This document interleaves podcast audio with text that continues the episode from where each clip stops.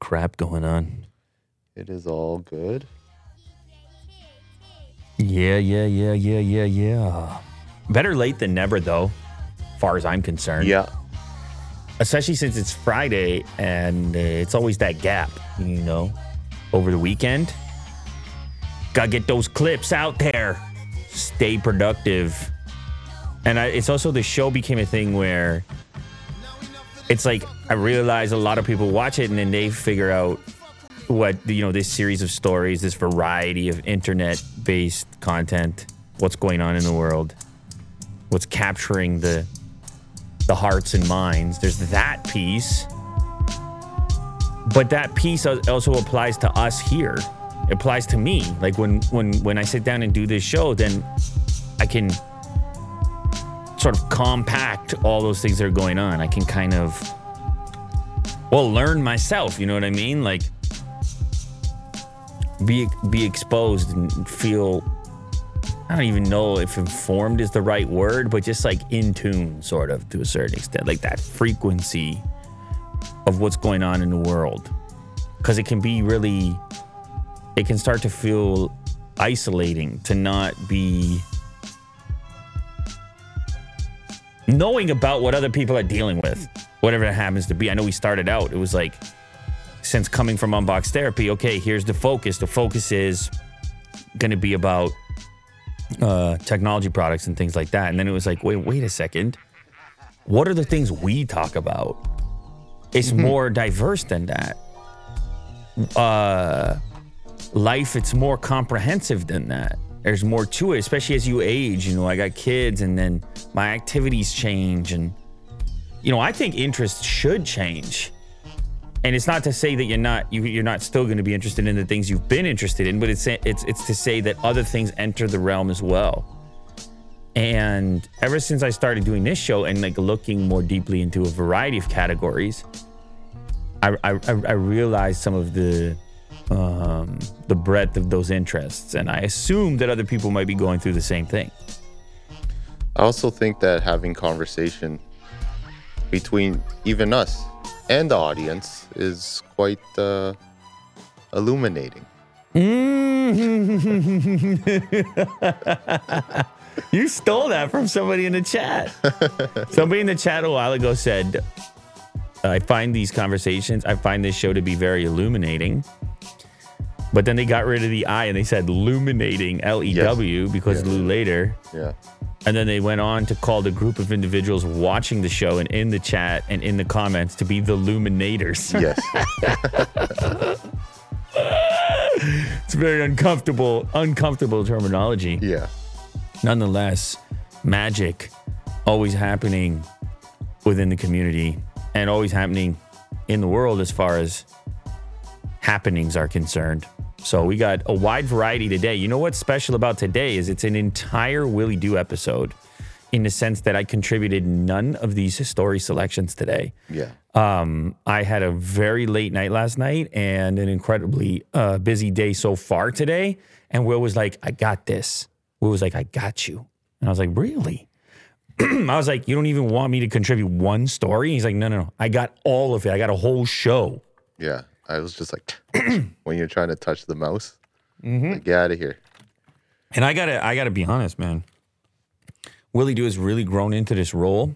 I know everybody else has noticed. I don't need to say it, but as far as being the newsman, like with the nameplate on the table, and just the like the general the general thing. It used to be a time we were over when the when this set used to be over there, and uh, and Will was like, "Don't you don't talk to me." Will was like, "Don't ask me a question." Will was like, "Don't switch. Uh, don't imply that the camera should switch to me." And all of a sudden now Willie's ordering Broncos for half an hour in front of thousands of people. Yeah, I'm not wearing a diaper anymore.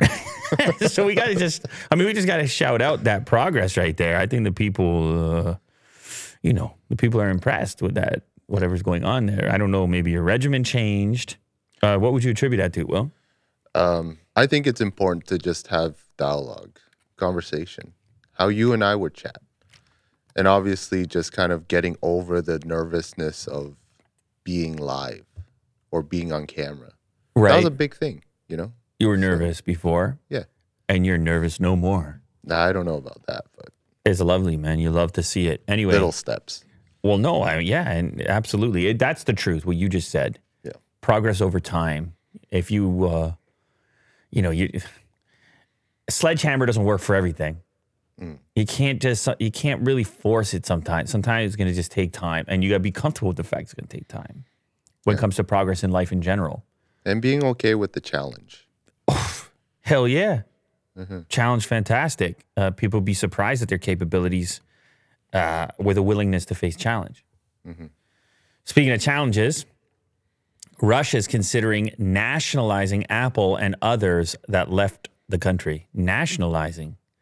You know how we had that conversation about McDonald's? Yeah, about uh, sort of eliminating some of the patent or some of the trademark rules so that Russia itself could run these brands that people know and love. Mm-hmm. How would they do that with Apple? I don't McDonald, McDonald's is one. McDonald's is one thing, Yeah. right? If you want to, I don't know, have your local suppliers try to mimic what McDonald's does. I listen. I'm not saying that that's easy, but I'm saying easier than Apple. So, so let's say you need them to comply to a certain extent because they got to send you the goods. Mm-hmm. The Russian government is moving forward with a plan to nationalize assets. Oh, nationalize assets left behind by Western firms. So this is a little different than what we were talking about with McDonald's. On Thursday, Russian President Vladimir Putin endorsed the plan, which would allow the government to request court orders to impose external management on factories, shops, and other facilities left behind by companies that have fled Russia. In a statement issued in March, Putin's party United Russia said the move would prevent bankruptcy and preserve jobs. External management would last uh, for up to three months. After that, the government would put the businesses up for auction. So, some of these foreign companies that Russia is considering for nationalization include Apple, IKEA, Microsoft, IBM, Toyota, McDonald's, and H&M. What's confusing about this or complicated about this is those companies are still supporting their employees in Russia as they would anywhere else in the world. McDonald's, for example, has stated in the past that they're going to be to continue paying employees in Russia, even with the stores shut down. So by uh, Russia nationalizing these things, even if they went in and assumed those assets or attempted to run those businesses to keep those people employed long term, at some point there would have to be a handover.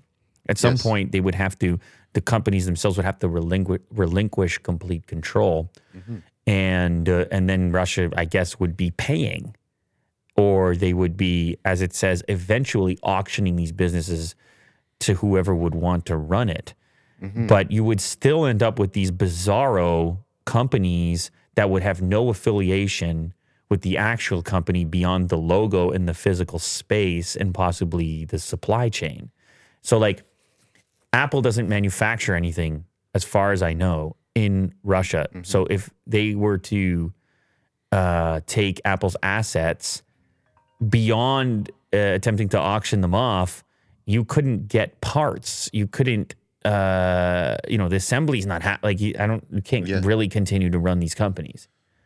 Yeah. Uh, McDonald's maybe, H and M maybe, IKEA might actually have some amount of its manufacturing in Russia. I know they have manufacturing in many parts of Eastern Europe, so that's possible.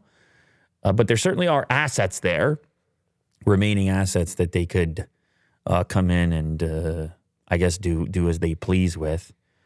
But I'm not sure. I'm not sure that this is going to uh, really satisfy the customers of those companies in those regions. It's, it's definitely going to be a different thing. Might have this might have the same logo, but it's probably going to be a different thing. Sure. Russia may legalize software piracy as tech and game companies continue to pull out. Well, there's another one, man.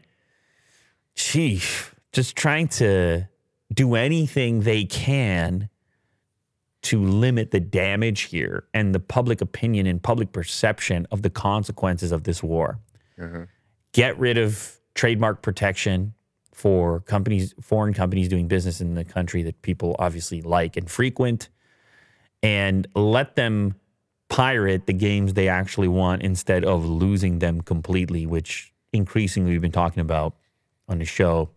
The likes of uh, FIFA and NHL, uh, Activision, Yeah. Blizzard, I believe. Yeah, They're out. they're out. I mean, it's a va- it's it's a huge and increasing number of software companies game developers that are exiting that region, and some it's it's been kind of a two tiered approach. You have some that are saying no new purchases of of these titles. Uh, some are going a step further, saying no in game purchases for games you already have, like the And- kind of nerfing the experience of the game. And some said no services, Right. like the live service. Right. So really, again, uh, diminishing the value of of these types of services. Russia's Ministry of Economic Development has introduced a potential new law called the Priority Action Plan for ensuring the development of Russian of the Russian economy in the conditions of external sanctions pressure, as reported by TorrentFreak. You ever been on that website, Will? A passage found in point six point seven point three seems to have big implications for software pi- uh, piracy. Here's the translation cancellation of liability for the use of software unlicensed in the Russian Federation owned by a copyright holder from countries that have supported the sanctions. So basically, content, property, software with an that originates in regions responsible for recent sanctions. It's all right to steal that stuff. No- They they reopened Napster. yeah, no, yeah, They Oh, opened yeah. the doors. yeah, it's uh, all the Metallica you want. yeah. unlimited Metallica downloads.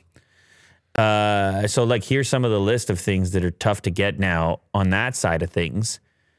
Tech software companies like Sony, PlayStation, Twitch, Netflix, EA Games, The Witcher devs, CDPR.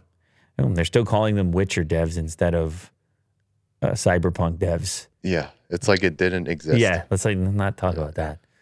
Uh, effectively boycotting the country over the war. The Witcher dev C- uh, CDPR is in Poland, right? Yeah, so that one makes sense.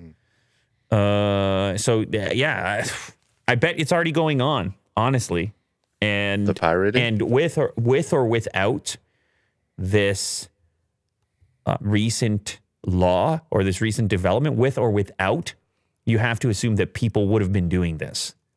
You have to assume that people would have um, immediately gone to the piracy, gone the piracy route if their favorite game. But I don't know how this will affect services because if you get the game is one thing, but certain functions within the game are going to require probably that you have an account and I don't you're going to have to connecting to their servers. you're going to have to have VPNs to be uh, spoofing your location and accounts maybe with credit cards associated with other addresses. And it just it's going to be a huge hassle still.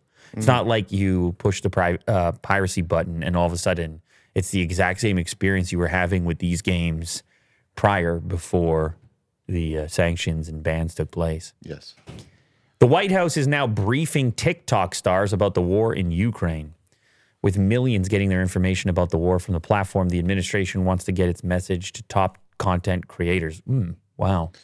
It's an interesting approach. I think it's, I understand the approach. How do you reach people now? How do you reach young people now? And also to eliminate misinformation and disinformation. Well, sure, as long as the White House says this is the information. Sure. Yeah. Like this is what's so wild about the information wars. Keys? Which keys do you need? Really? Where are you going? No, I got somebody coming in. Oh, okay, cool. Uh-oh. Here you go. M- Mo's doing a quick audible. Maybe he'll join us later. Mo, can you give us the word? Yeah. Mo's going to join us later. Don't you worry. I know that people saw the empty chair and they got very concerned, but look at him. He's he's doing things. He's working. I just want to Shout out Mo. so, sort of uh, paint the atmosphere here for people that are not around here. He's running around. He's all the way down there, then he's back here, and then he's over in that corner. He's as active as Kobe. He, he'll say, he'll say. Remember the other day he went out this door. and He said, "I'll see you at the table," but he went that way. he bolts Yeah, You're just like wow. And we see him on the security cameras. Full speed. you never know what Mo's up to. But uh, anyway, so yes, everybody gets to decide what is the what is the truth in the future. Everyone gets to determine their own truth, and they get to call that information, and then they get to call everything else misinformation. Yes. And so the difficult part here is uh, determining.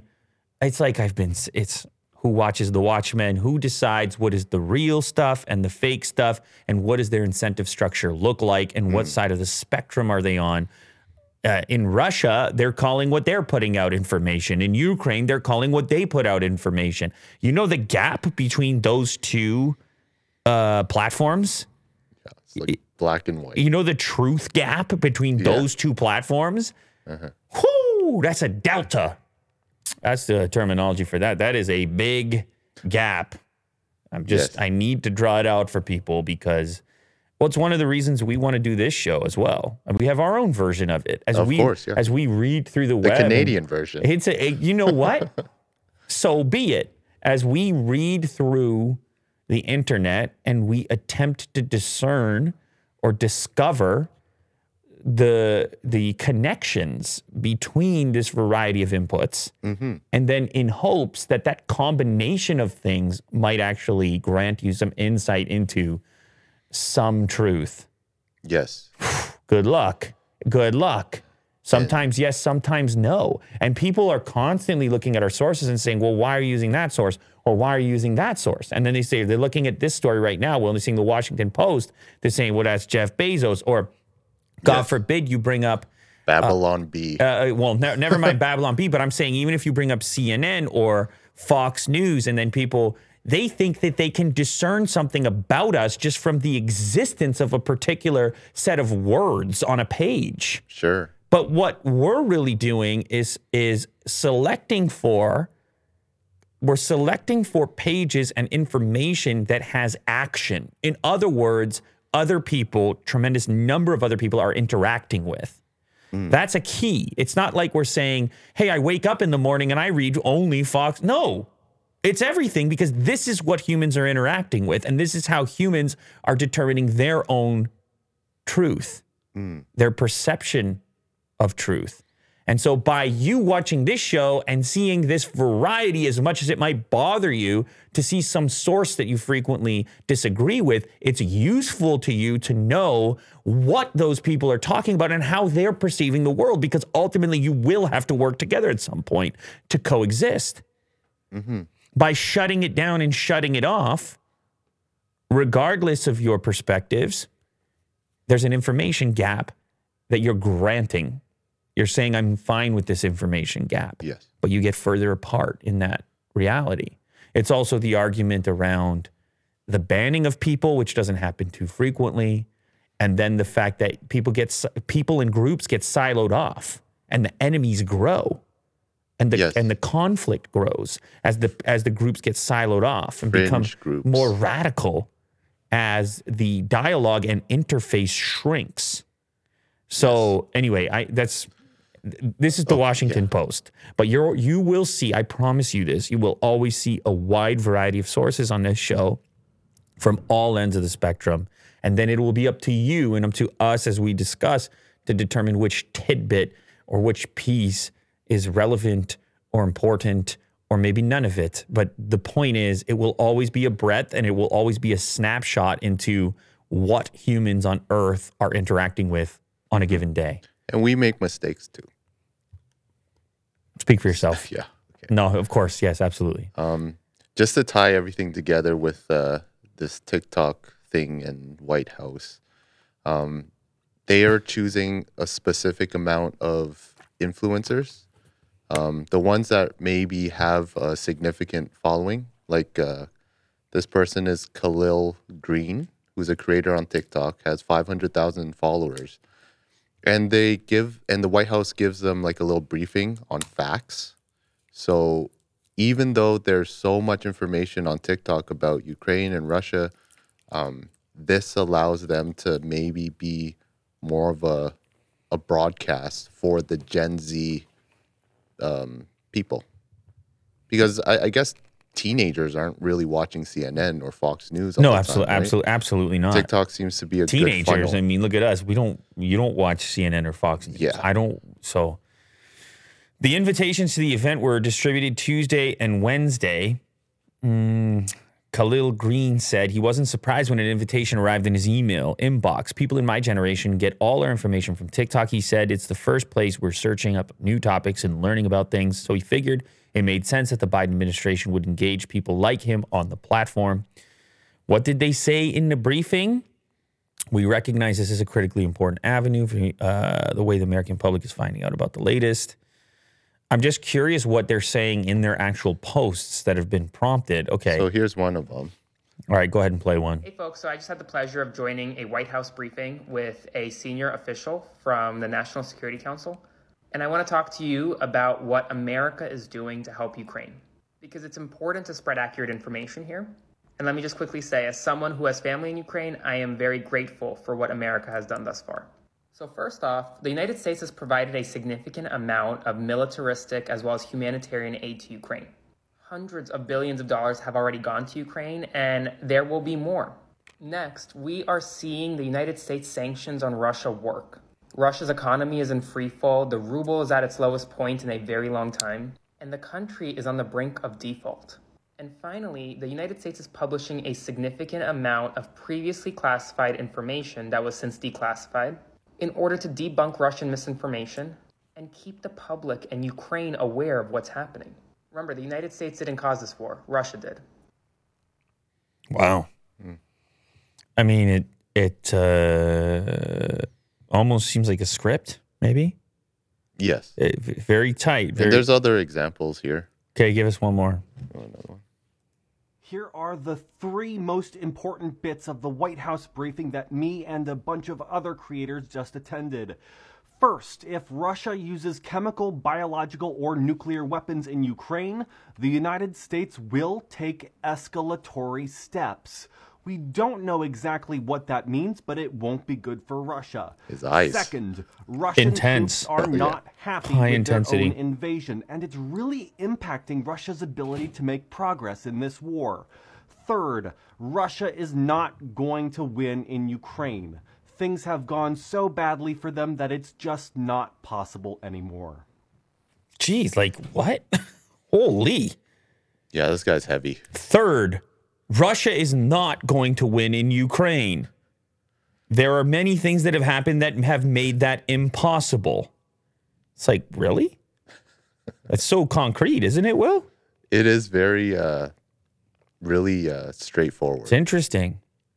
It's Very interesting. in his communication. Yes, it's interesting the angle here. Now I can't. Uh, I mean, it's very hard to to. Uh, it's complicated. Like there's there's all there's a, a, a, a big incentive set here to try to get this message out in a format, a direct format like this to gather support, to um, uh, from a po- uh, po- political bonus points for uh, you here you have a cause that has ca- uh, captured the attention of v- a variety of generations and you have an opportunity here to uh, speak to those generations as an administration uh, how do you choose in their in their platform too, how in do their you language. how do you choose your what their message will be or what their script will be? Uh, it- you know, how do you say in your briefing things like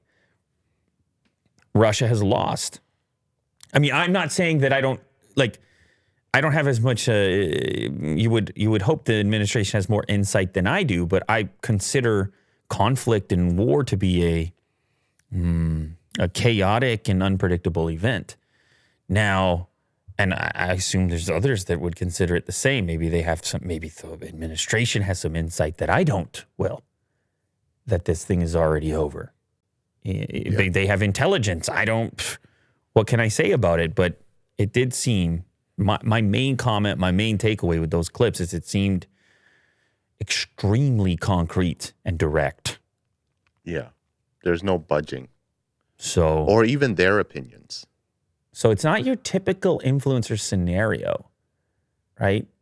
You know, we work with, I mean, we don't work with the White House, but we work with brands, and you know how we're always, we're always pushing to say, no, let like we want to do it in our way. We want to do it. We want to Sure. speak about it in in in a real, in the real way we would speak about it. Like, please get your script out of my face, type of thing. Um, so I try to think if I get a call from the White House, I don't think they're calling me, first of all. Yeah. But I try to think how I would feel about that if they they they gave me these points or a script. I don't I'm not saying these people had a script, but I'm saying the way they delivered the message uh even if they were just reflecting on the presentation they sat in front of and maybe they just took notes or whatever, Yeah. uh, they were they didn't really question or interpret the information they got. They just released it. They got it Yeah. and released it. hmm So Like a one pager. get it, release it. Mm-hmm. Sort sort of like an Apple launch.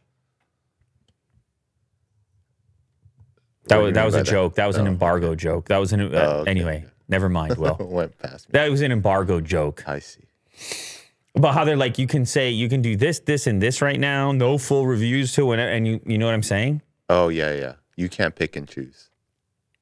There's restrictions on what you can and can't say. Facebook allows. Oh, this one is also wild. Speaking of information warfare. Who sent this? Uh, think- was it Vin? Oh, was it? Yeah, I think Vin. This is this is wild. This is on Reuters. This is Facebook allowing war posts urging violence against Russian invaders. So typically these social media would have very strict rules around the inciting of violence or the encouragement of violence, any violence. It would just be rules. And then you get into these um, scenarios like an active war or an active invasion, conflict. And all of a sudden, it's, well, that's those people's reality. Whoever is there, there's, they're, they are now exposed to violence. And here they have this social media where presumably they still communicate about what their lives are like, about invasions and about violence and about attacks and so forth. And then Facebook has to come in and kind of decide how that fits into their typical terms and how those terms would shift or skew or change to meet this new criteria of this new reality. Meta platforms will allow Facebook and Instagram users in some countries to call for violence against Russians and Russian soldiers in the context of the Ukraine invasion, according to internal emails seen by Reuters on Thursday, in a temporary change to its hate speech policy. So there's a policy that exists about it. That you can't, these words or this incitement, and we've heard about it with other platforms. And there's similar policies when it comes to things like doxing. Uh, special times call for special measures, I suppose. And all of a sudden it's like, well, time for a reconfiguration. This is deeply uh, disconcerting.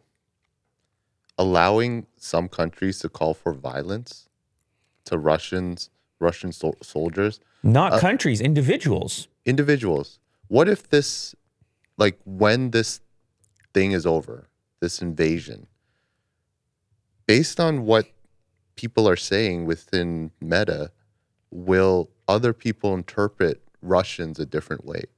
I'm just talking about Russian citizens, even Oh, for sure. Man, it's it's in a negative light. the uh, the impact of this thing.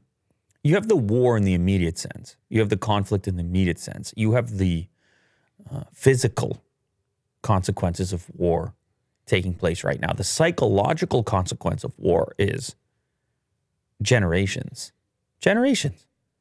Right? You've seen it play out time and time because the residual, the psychological residual of having gone through these experiences and violence worse. Violence is deep, man. It's the worst. It is the worst. And so you're right. If if we are bombarded with this violence and people are are um, interpreting this violence from from th- their own perspective and tr- coming to their own conclusions about how this happened or what this means, then some, a percentage, a portion, are going to use it as fuel, possibly against people who don't necessarily deserve it or who mm-hmm. aren't directly connected to it. It's totally possible.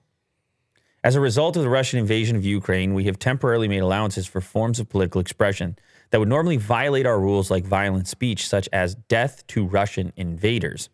We still won't allow credible calls for violence against Russian civilians. So they're saying it's, you know what this is like? This reminds me of uh, a self defense laws when they say, when you can't, like, you, you obviously cannot punch somebody in the face. Can't walk up to somebody and punch them in the face. If they open your front door and start uh, stealing things out of your Now you fridge, can. well, that's you're defending. Mhm. Or if they if there's they're threatening bodily harm or, or they're holding you down, uh, it's within your it's within your rights to fight back in those scenarios. And so I think what the their angle is is if it's a military invasion, you have a right to defend yourself. And you have a right to post post about defending yourself, I presume. Or you have a right to post calling on others to defend themselves. Uh, it's an interesting. This is an internal memo, so who knows if they'll modify this, but it's interesting the one, the speech and the quote that they chose death to Russian invaders. That that would normally violate their rules, but it sounds like that exact statement would not violate their rules in this new scenario. So I guess the key word there is invaders. If it said death to Russians, hate speech. Yes. Death to Russian invaders, acceptable. But you see how squirrely it gets with monitoring this and uh, determining what is and isn't. But you have to imagine, Will, when you have something so visceral, when you're engaged in active war, when you are under attack, when you are when the pressure is being applied to you like that, how you might act Yeah. as a civilian if you were a civilian in Ukraine right now. this could be a, a war cry, you know, with, you know, a group of members that uh, we're fighting the war. Man, you, you you you think about the internet and you think about typical social media overreaction, right? This uh, you suck, KYS. You know what I'm saying? Like the typical, oh God, this is so uh, overboard. And also very rudimentary. But then you realize there are there are a number of scenarios in life, or the the you know potential scenarios where that can be a real daily experience of a, a tangible daily experience that the the the motivation to get up and to defend your country. It's uh, heavy stuff. And and and social media man making these rules i don't want to be i don't want to be mark No. you can you can gig. write that you can't write that and then the global consequences twitter's the same you look at the stuff going on twitter right now Uh-huh. youtube's the same you see the stuff going on youtube right now Yeah. You, Ukraine details what crypto donations are being spent on. The war-torn nation says it has spent the nearly 100 million in crypto it has received to buy bulletproof jackets, helmets, food, and more. 100 million in crypto, that's not nothing, Will. It's something. Here we see some of their outfits. I mean, on some level, war, like other things, is uh, not on some level, a major way, it's economic. It's it's who's got the funds, who buys the stuff. From March 1, the war torn nation has used crypto donations to buy 5,500 bulletproof jackets, 410,000 packed lunches, 500 ballistic plates for bulletproof vests, 3,125 thermal imagers and optics, 500 helmets, 3,427 medicines, and 60 walkie talkies, according to Born Bornyakov, who I presume hmm. Alex Bornyakov, Ukraine's deputy minister in the Ministry of Digital Transformation. Oh, he's another one inside the digital transfer, transformation ministry mm-hmm. they've been talking about. That's why he's the crypto guy. Yeah. Yeah. He told CoinDesk that some of Ukraine's weapons suppliers are accepting payments directly in crypto, but he could not reveal what military equipment was being bought because of national security concerns. Directly in crypto. Yes, we will accept your crypto. Yeah. You want the vest? Directly. You want the vest? We accept the crypto. Yeah.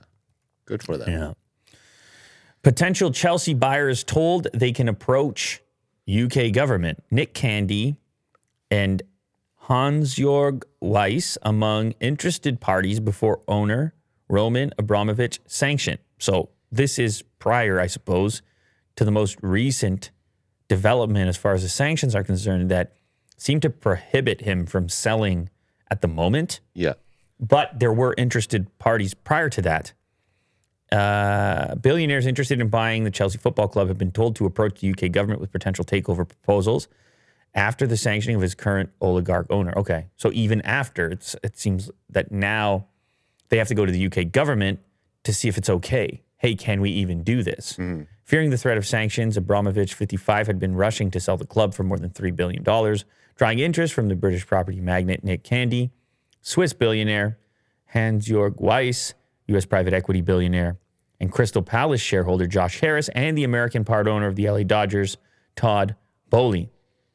On Thursday, the government froze Abramovich UK a- assets, including Chelsea FC and a portfolio of luxury properties, including a 150 million pound mansion yards from Kensington Palace, West London.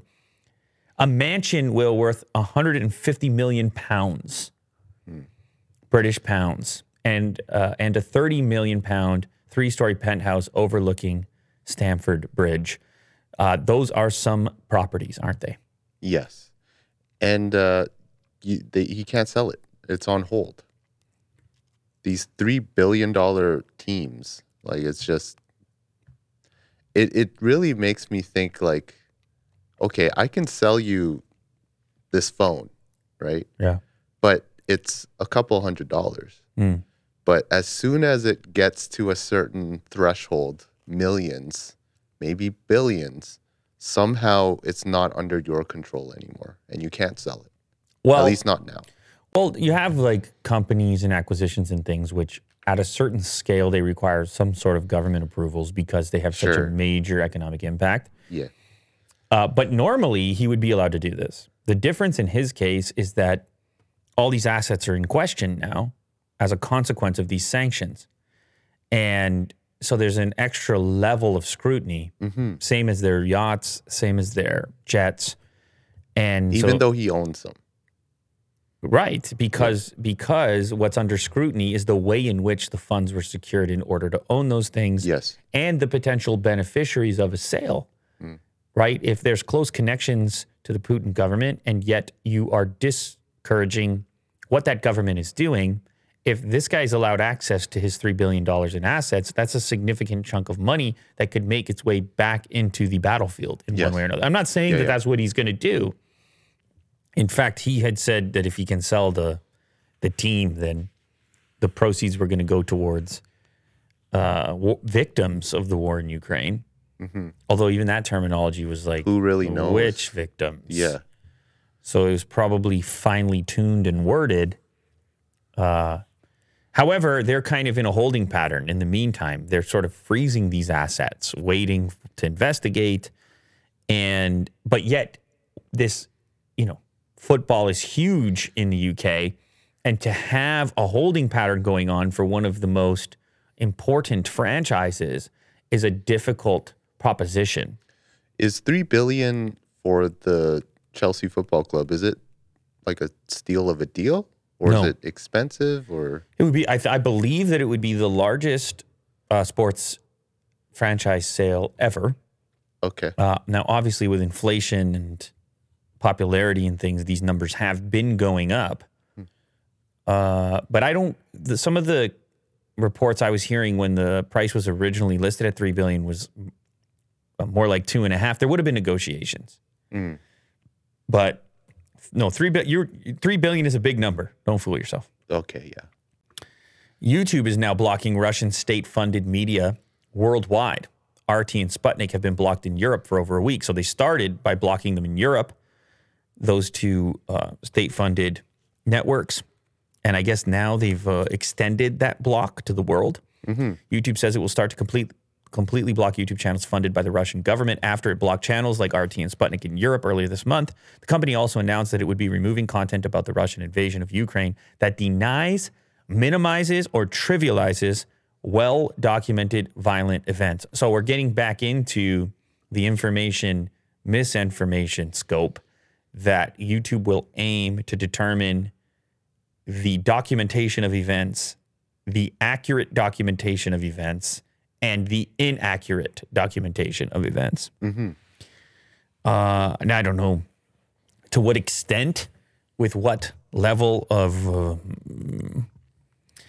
observation or or uh, oh, you know, they they have they they transitioned a lot into human review.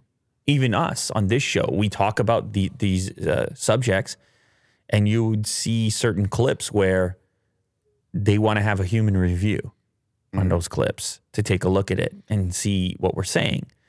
Now, as I went through earlier in this show about sort of how, what our approach is, our approach is to uh, display that breadth of information and uh, the sort of variety of exposures that a typical person would be having. We aim to to to showcase that, and but we we always have to be careful about claims, claims and disclaimers and so forth, to uh, accurately represent our actual level of knowledge. Like, hey, this is we're like you. We're trying to make sense of this thing. There is no agenda other than trying to do that for ourselves and for the people watching. Like we, and it would be the approach with the cameras turned off. It's always my approach to this stuff, even with the cameras off. Not trying to, uh, I'd say that's a thing that's actually changed for myself over time is, you know, granting a little bit more space for consideration and, and, and, and really trying to not let your preconceptions determine your uh, availability when it comes to uh, exposure to to coverage or information in general. Anyway, so YouTube is going to aim to do this themselves, which of course is going to be controversial for people that disagree. It's going to be controversial for people that don't trust YouTube to do a good job of this. It's going to be controversial for those that prefer to see uh, unregulated social streams of information. Uh, but obviously, YouTube feels, and and you got to remember about YouTube, you got and social media in general. These are platforms that where their business model is predicated on advertising. And as much as these statements may have an altruistic feel to them, it's important to note that not just YouTube, but all the people on YouTube as well, all the businesses on YouTube, all your favorite content creators, that the vast majority uh, majority of those uh, enterprises are also in some way connected to an advertising model. Not all of them, and uh, therefore there are these uh, outside external inputs that and and and, and um, objectives.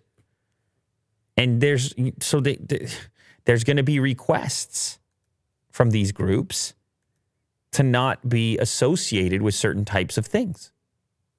Oh the channel there you go. Channel's not available in the country. And they're going to make requests and then businesses are going to respond mm. other businesses are going to say okay see what we can do. And it's going to be really sensitive. It would be a shame will if all of a sudden we couldn't talk about what we want to talk about. Yeah.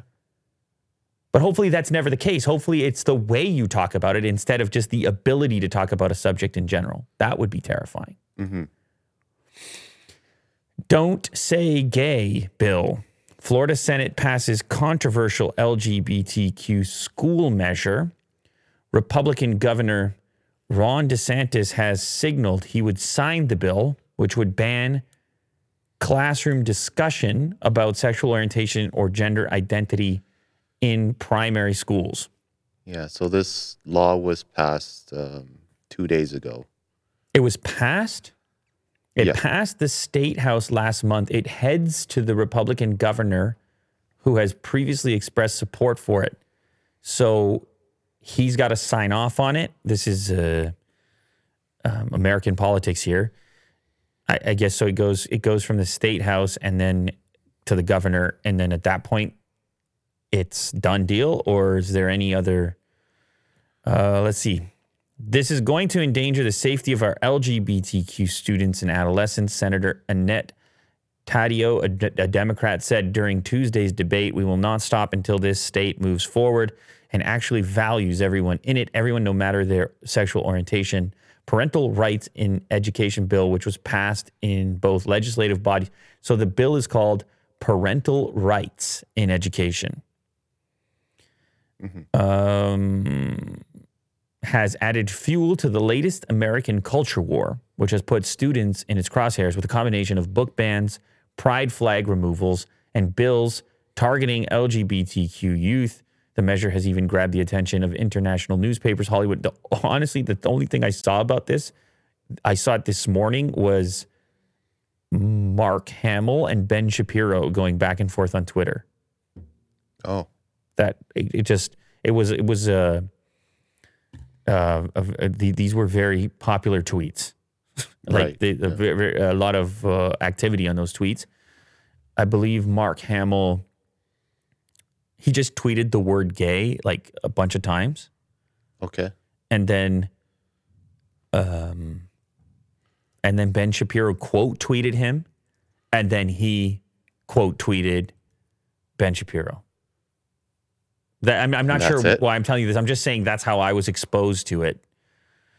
Uh, I'm not surprised. It's obviously a um, a controversial topic, or else we wouldn't have like. I mean, look, Mark Mark Hamill's tweet here, his what, what is this? This is a double quote tweet, I guess. hmm Uh, Thirty-three thousand retweets, three hundred and twenty-seven thousand likes, um, almost six thousand comments.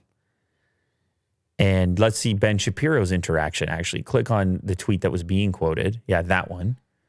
I think it's a screenshot. Oh, it's a screenshot. Well, I guess you got to go to his account.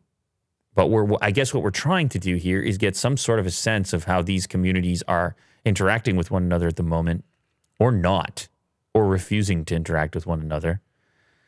Uh, it's not a surprise where these, uh, like, uh, that this topic has yielded such far apart types of um, support or lack thereof. Hmm. Was it a while ago, or uh, do you have to, you have to do replies, or did he delete the tweet? he might have deleted Interesting three development. hours ago. He deleted the tweet. No, This come on. is uh this. I'm on replies right now. You best be sure about it, Will, before you make the claim. I'm on it.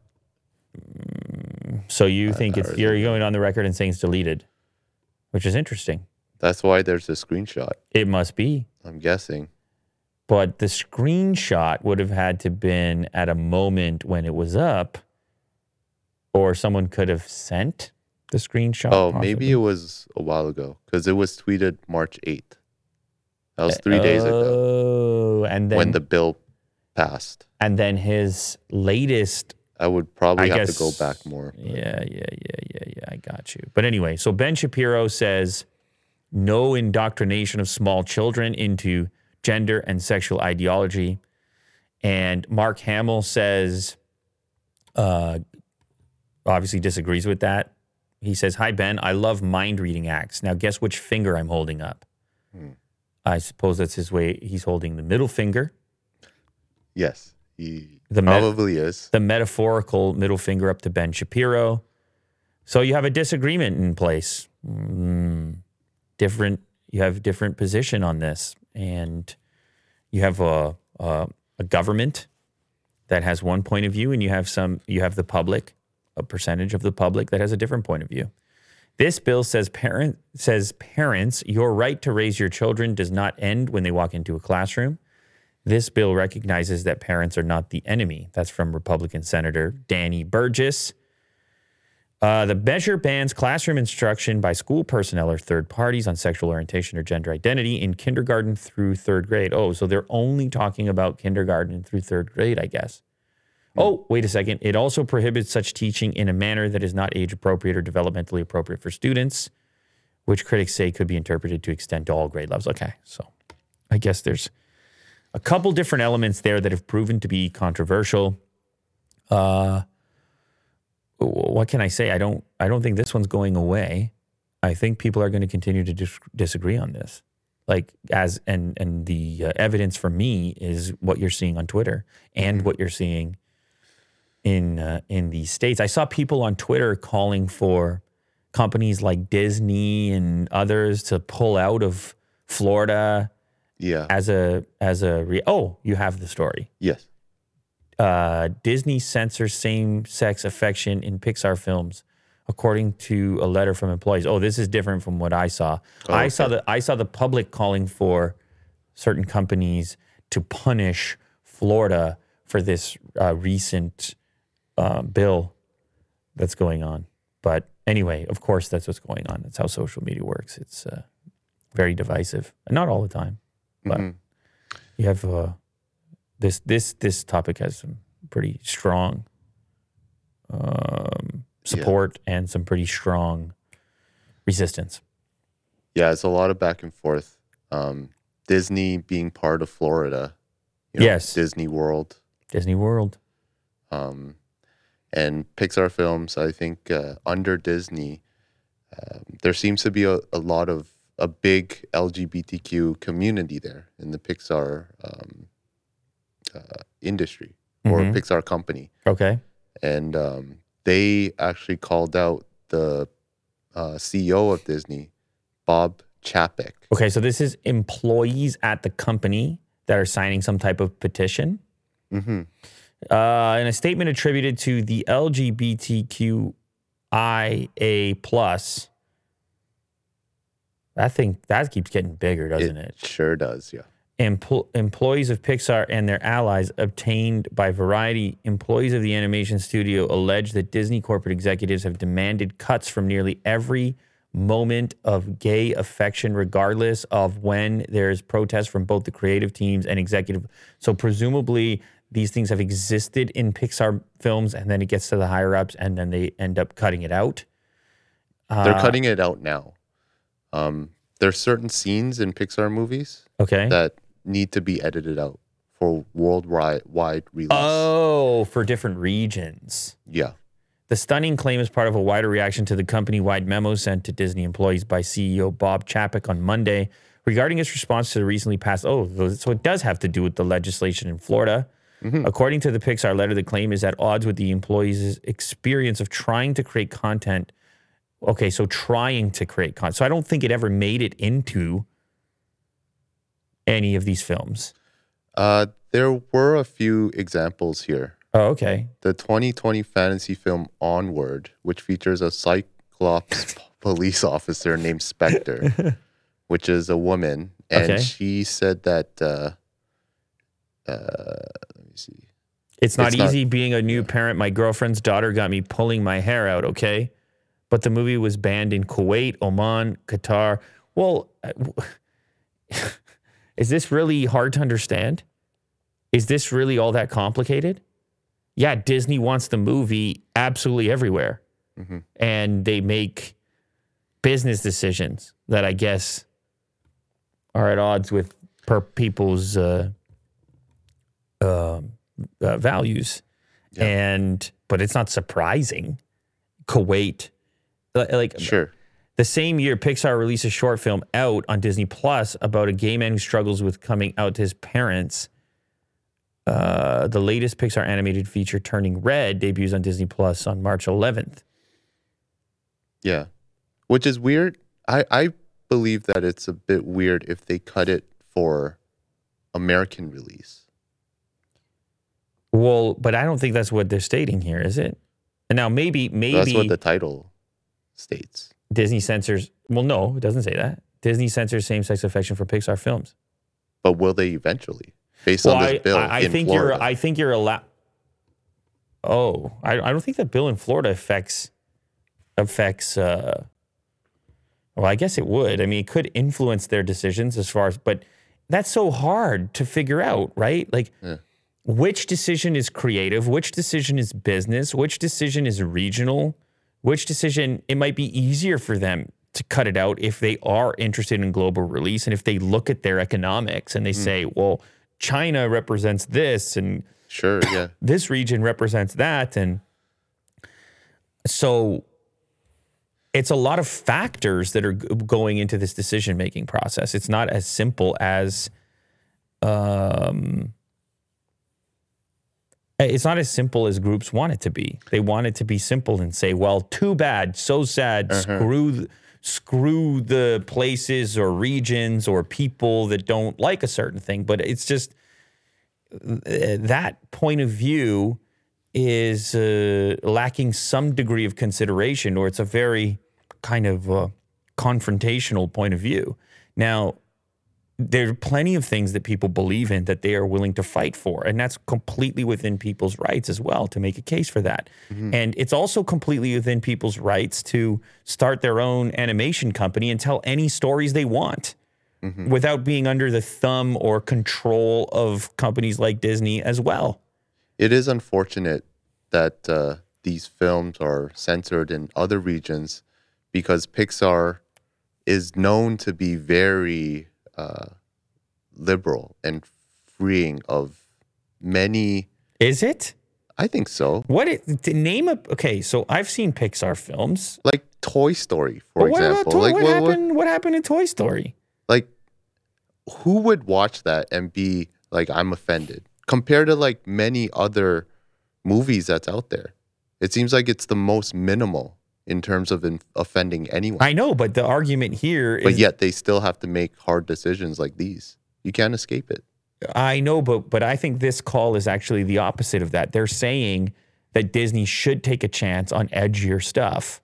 And by edgier, I don't okay, maybe that's the wrong terminology, but that Disney should take a stand on certain um uh, on certain topics, even if people don't like it or disagree. That Disney shouldn't is too generic. They're too safe.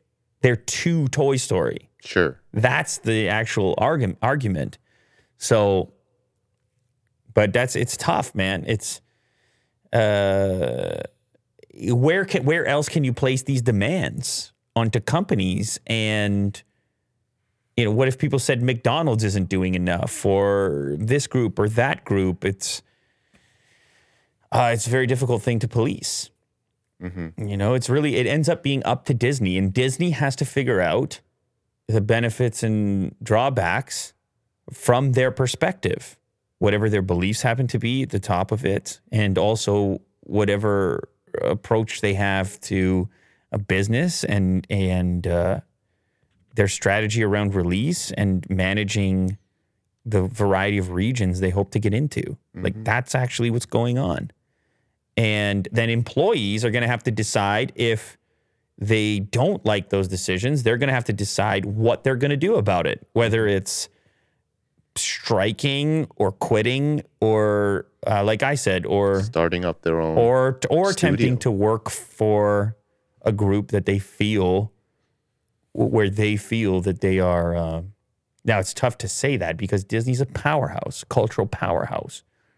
So I think probably the approach here is uh, is seen as the more potentially effective one to force Disney to change, as opposed to the alternative, which is a very daunting or uh, what would you say, uh, um, ambi- uh, like really ambitious thing to try to produce a piece of content that would be so good without the machine of Disney that it would somehow get in front of people. I mean, it's, it's harder than ever to get something in front of people in the current media landscape.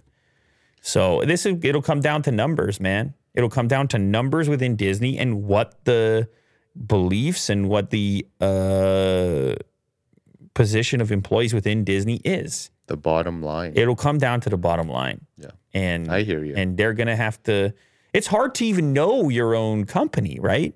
When you're at that scale. to know, okay, how badly do we have to do this? Like, how many people want us to tell this other story?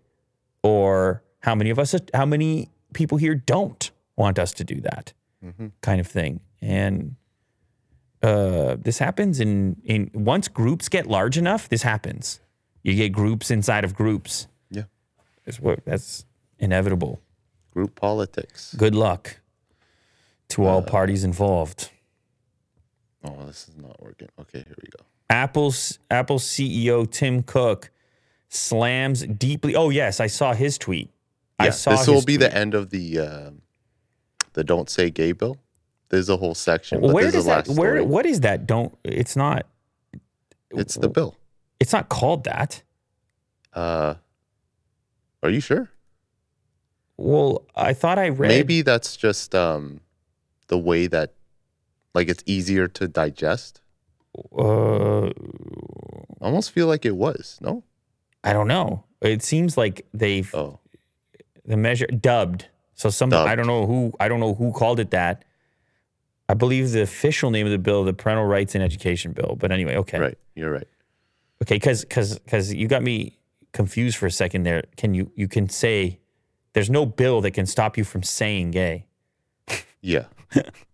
Anyway, okay. I guess it's just easy to uh remember. it rhymes. Sure. Yeah. It rhymes. Yeah. Uh, Tim Cook is a famous person who also happens to be in the uh, LGBTQ. Uh, I was going to put Q, but now they just put plus there. yeah. Now it's different. I whatever. It's because in a headline you run out of space, and and they're just like, if I think you can put. The, oh, it's a character. I think you can put the plus at any point. Really? Well, maybe not any point. You probably have to have those four, and then you can put the plus. Anyway, uh, he's a, he's describes himself as a proud member of the uh, LGBT plus community, and he put out a tweet today. And hopefully, you can bring up the actual tweet. I'll just I'll just read it. As a proud member of the LGBTQ plus community, I am deeply concerned about laws being enacted across the country.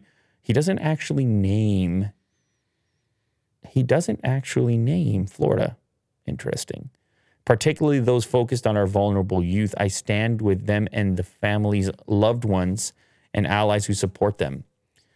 Uh, 25,900 likes. How many followers does he have?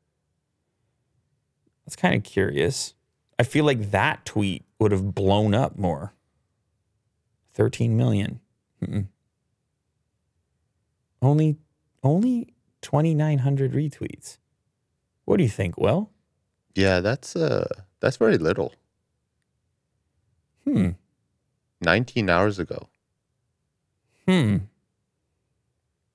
20, 25,000 likes, 700 replies. Let's read some of the replies. I'm, I'm always curious in the volume, like the public perception. People vote with their interactions. It doesn't. Oh, wow. Well, yeah, here's the top tweet underneath says, I don't know who needs to hear this, but nowhere in the Don't Say Gay bill does it say the word gay. It doesn't target or even mention LGBT, nor does it prohibit being, saying gay in school. It simply says no classroom instruction on sexual orientation and gender identity, kindergarten to third grade. And then you have another, uh, you have another a high profile tweet as a proud parent and ally of the community. I stand with you, Tim Cook, and the community, their families, loved ones, uh, and fellow allies. So, anyway, uh, yeah, I don't know why I was surprised by the amount of interaction. I just thought like Tim Cook, as far as as far as open supporters and high profile people, he's kind of that guy. I thought, but I might be blind because of that being in the tech community and his level of prominence but uh, this is always interesting to me is the story zoomed out as far as how humans are really interacting with these controversial topics as opposed to getting too deep into why a particular group uh, believes one thing over another like this is going to be forever for humans that we will have differing points of view, and we probably should have different differing points of view in many cases in order for there to be some kind of uh, uh, alternative approaches to things. Yeah, Sure. That that that that that maybe that's not such a bad thing that many different people uh I mean within reason obviously without harming other people obviously directly indirectly in certain ways. Um but then when you zoom out and you try to look at it from the standpoint of okay let's look at large scale populations and sort of move outside of ourselves and our knee jerk reaction to something that we read what are what are humans really doing with this like how big of a deal is this it's interesting to me and the reason it is is because it's more definitive in other words we can say we have a we have a record now of his tweet and the amount of interactivity with it from a volume perspective. Now let's give people like some sort of reference point and I'm not trying to minimize it. I'm trying to just showcase how scale and the medium here plays a role in determining what people are actually talking about and how much people care about things or how many people care about things hmm. via social media interactions. But also, he's not a communicator on Twitter as well. He doesn't tweet a lot. Does that make a difference? Sure, it does. All, all these factors make a difference. Like you're saying, it wouldn't be fair to compare him to Elon Musk, for example. No, because he doesn't even have conversations here. He doesn't tweet a lot. Mm, Well, that's. I think it are you lodging a separate criticism? Um, no, I just think this tweet maybe is, Is- justified. The it- amount of interaction. Maybe that tweet is performing good enough for his. Did he tweet about Ukraine? I want to compare to U- Ukraine, LGBTQ plus to Ukraine. I don't know if you're going to be able to find it, but I'd be curious. uh, Yeah, yeah, keep going, keep going, keep going. February. Oh, damn. He didn't he didn't I thought he did. tweet about Ukraine. Yeah, No. here. Oh, oh, oh, oh, I'm deeply concerned with the situation in Ukraine. We're doing all we can. 3,761 retweets, but it has had more time. And 43,000 likes. Mm-hmm. It has had more time. It is a better tweet in terms of interactions. No, no, what do you mean? It's a hotter So tweet. It's a hotter Yeah. tweet. Yeah. Yeah, but it has had more time. We have to check up on this later on to see. And there's other factors, by the way, like trying to analyze data. Good lord, that's why algor- That's why algorithms are employed, and not Will and myself. But but uh, you you can gather insights. You just have to understand the beginning, like what you can actually derive from it and where the limitations live. Because maybe Tim Cook just has three to 4,000 super fans that retweet everything that he says. Do you know what I'm saying? And that there wouldn't be much discrepancy in what the content actually is. I realize I'm in the weeds here, but I'm, I'm very interested in media and I can't help it. I hear you. I really care about what people care about. If people care about it, I want to know how much they care about it or how many of them care about it. Yeah. I'm curious. Okay. Spotify says Joe Rogan not to blame as it loses 1.5 million subscribers. 1.5 million subscribers seems like a lot. Well, Can you guess why? uh, Ukraine? COVID? Um, they say it's because of Russia. Oh, Russia. Okay. So, streaming giant Spotify is bracing for a loss of 1.5 million paying subscribers in the first quarter of 2022. It says Joe Rogan is not to blame.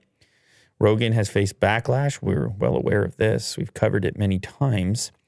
However, the company revealed its decision to suspend its premium service in Russia amid its invasion of Ukraine has had more of an impact, according to Variety. The information was shared by Spotify CFO Paul Vogel as he spoke at Morgan Stanley's 2022 Technology, Media, and Telecom Conference on Wednesday. Though he didn't directly name the former Fear Factor host, who describes Fear Factor? who describes him? From like 1991. That is so irrelevant at this point. very strange. Vogel did allude to the furor sparked by the media personalities podcast. Um, however, the true impact of the numbers appears to have come from its suspension of services in Russia, with Vogel stating that Spotify was previously trending toward adding 8 million total users, including 3 million paying subscribers in the first quarter of 2022 after Russian military attacks. So, what? They're saying they had a million subscribers in Russia? I'm surprised. No, I, I don't think they're even saying that specifically. I don't, this is very hard to connect. Yeah. Uh, There might be other factors, but they said that Russia, the lack of subscriptions is the main. appears to have come main from its suspension of services in Russia. Okay. Well, listen, uh, they're saying it. The, they are. Yeah. They're saying it, so I presume they have uh, the data, the evidence necessary and it's not the guy from Fear Factor. to suggest, yeah, that that that if it, that it isn't the guy that from Fear Factor that causes. Although I'm sure people are going to read into this however they want to see it. Uh, you will have, you will certainly have people from the hashtag group that were uh, canceling Spotify from the uh, Neil Young call that came out at one point, and then others that followed suit afterwards. Um, but who knows? I mean, he may have been adding subscribers that whole time Yeah. people may have been bringing more attention to him at that time. That's the thing. That's the thing. I'm sensing a trend here, Will. You don't necessarily know what you're doing talking about these things. It's all, it all ultimately comes down to the individual on the other end and how they want to see it. You may be amplifying a signal that you don't even uh, necessarily agree with. It's possible That's true. when it comes down to human decision making and influence and all these things, Will. Yeah. I I, I hear you. Do you hear me, Will? I don't know if you hear me. I do. I'm just trying to make sure that the browser doesn't explode right now. Yeah, you're hitting the browser hard uh, with the internet. You're doing internet things on the internet. Yeah. Tesla is tripling your Model Y delivery time if you don't add on the $12,000 FSD option. Ooh, tactics. Uh, they, I mean, this stuff exists all over the place. Like, uh, isn't Rivian going to build their most expensive ones first and To fund the cheaper ones. yeah, exactly. To to and to get more money in your pocket now, just in general, pay your pay your bills. Uh, a recent update to Tesla's website configurator reveals it is interesting because I know you're a big configurator guy. Will Yes. you spend way too much time in there, and it is interesting how there's like there's little tidbits in there if you're paying attention. Oh, I picked this option. What did it do to the uh, other options that are grayed out now? Or what did it do to the delivery time? Or what did it do to the, I don't know, whatever they have effects. And you got to kind of go and check what happens if you do that. Like me, when I'm ordering from Amazon, I'm like, I need three. And they're like, oh, that's going to be two weeks now instead of tomorrow. I'm like, oh, Mm. what if I only need two? And they're like, tomorrow. Yeah, that's fine. I'm like, oh, I just figured out how many are in the warehouse. You hacked the system. I'm, I'm basically, I'm anonymous at Yeah. that point. Yeah. The hacking group. Yeah. I'm not. A recent update to Tesla's website configurator reveals it is prioritizing reservations that include the $12,000 full self driving option, at least for the Model Y and Model 3 for reservations of the Model Y in particular. Delivery estimates estimates change from six months from today to two months simply by choosing the FSD add-on option. Well, you still got to get, you're still, you're gonna be real lucky to get a Tesla in two months. I'm just gonna tell you that right now. All right, don't get too carried away because I had a lot of delays with mine. So I don't know. I just assume it's a possibility for anyone. Still Having waiting. Having first begun deliveries two years ago, the Tesla Model Y remains the American automaker's most recent model to reach production. Since then, it has become a pivotal EV in helping the company gain an even larger global market share. Yeah, yeah, yeah, yeah, yeah. So, Model 3, estimated delivery April 2022. What? That's fast. So, you get a Model 3 in April right now? Um, I guess so. I guess they're cranking them out. And the Model Y isn't coming till May, but only, like I said, if you get the uh, the premium, the uh, wait a second. FSD. FSD. But the other one to the left has the FSD. It says September 2022. And they selected FSD, didn't they? Oh, no, they didn't. Never mind. It's not added. You're right. Look at that. You're either getting May or September. It's a little $12,000 uh, express shipping. Did you get it for yours? Have you tried it? Well, because the thing was, the beta just, no, because I haven't driven it in the, since that, you're talking about the beta? Hmm. Whatever the full self driving, is it beta here? it was re it's recently beta here and i have to go in the car and select to enable it and then it will be on a limited thing like not everyone's going to get it Right. and then you get and then you're like oh cool it's active i'm part of the beta It's crazy that this is just software. yes And I'm guessing you can buy it at any point, like after you purchase your Tesla, but just more expensive. i actually don't know what happens to the price if you buy it at a later date uh, but yeah it's presumably it's software so i don't know Man, that's a big. I don't know if you can add it later you better be sure on that because for 12 Maybe someone in the comments. twelve thousand dollar software. Are, they- are, are you sure there's no s- extra sensors associated with it? I don't know. Um, but I, I do feel like you're right. I I'm feel like I've curious. heard in the past you can you can add it later. So maybe it's just and if if in my case if I'm getting the the beta at a later date, hmm, you can cancel FSD capability subscription at any time in the Tesla app or Tesla account or the subscription model. Can I get FSD later? Tesla can increase the price for a subscription at any time, but will give, give drivers a one month advance notice before billing them at a new rate. Owners can cancel FSD at any time, but the company won't prorate their monthly payment. So Tesla debuts an FSD subscription for 199 a month. Oh, okay. so you don't buy it all at once. After you get your Tesla, you want FSD, then you have to pay a subscription. It's an interesting tactic. Very interesting. It's a, it's a funny angle. I guess it makes it, I guess it lets you distribute the cost. Uh-huh. But you know, you look at the Model Y starting at 39,000, FSD looks so expensive next to that base price. It does. Jeez, It does. a $12,000 option. And then, I mean, obviously, if you go to like a Model S Plaid or something, it's less of a percentage of the overall cost of the car. But on a Model 3, like, would you get it on a Model 3 at that price? Oh man. It would probably be like what, fifteen thousand? Canadian? Sixteen thousand? You're- you're- Canadian? Yeah, you're convert to Canadian. Oh man, I don't think so. It'd be so cool, but I don't think so. And it's also beta. You could wait.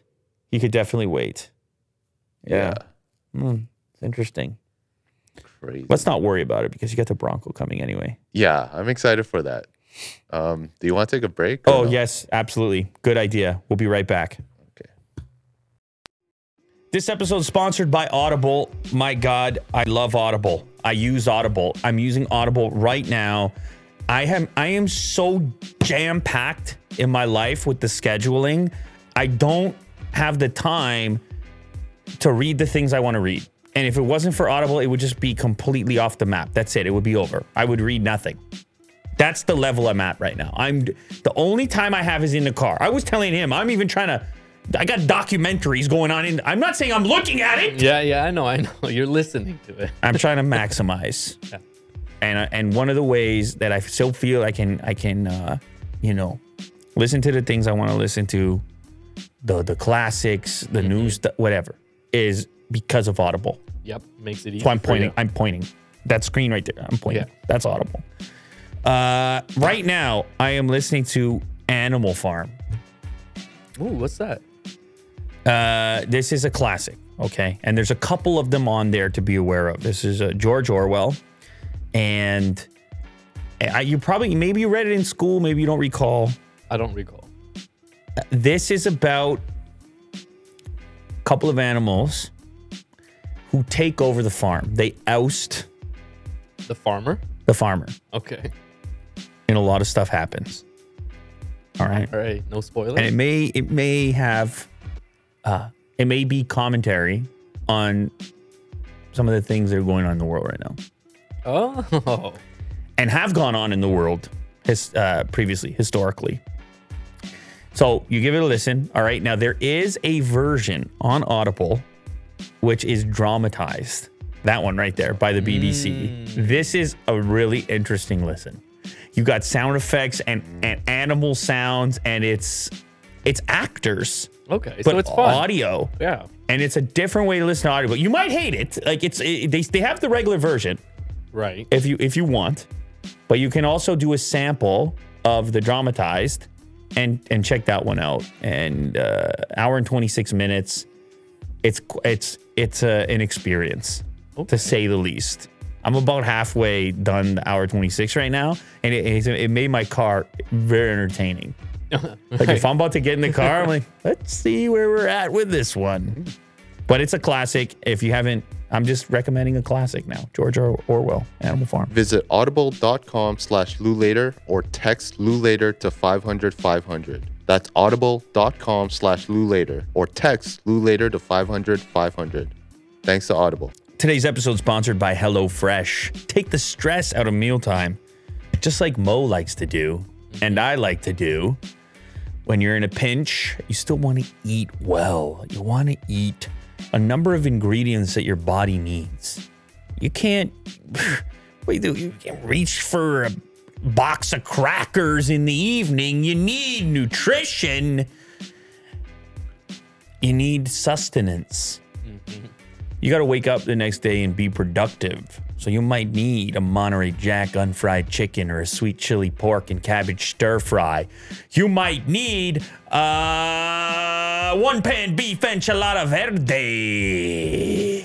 Had that before. It's dope. Are you talking about the takeout favorite with Mexican cheese and hot crema? Mm-hmm. I think mine was with the minced turkey. Delicioso, as Dora likes to say when it's on in my house. Will's always got to do it to me at the wrong time of day when I'm hungry. Garlic, herb, chicken. These things are ready in like 30 minutes. Look at that though. The spinach ricotta ravioli, only 15 minutes. Plus, it's calorie smart, veggie, and cook together for a little bit of romance in your life.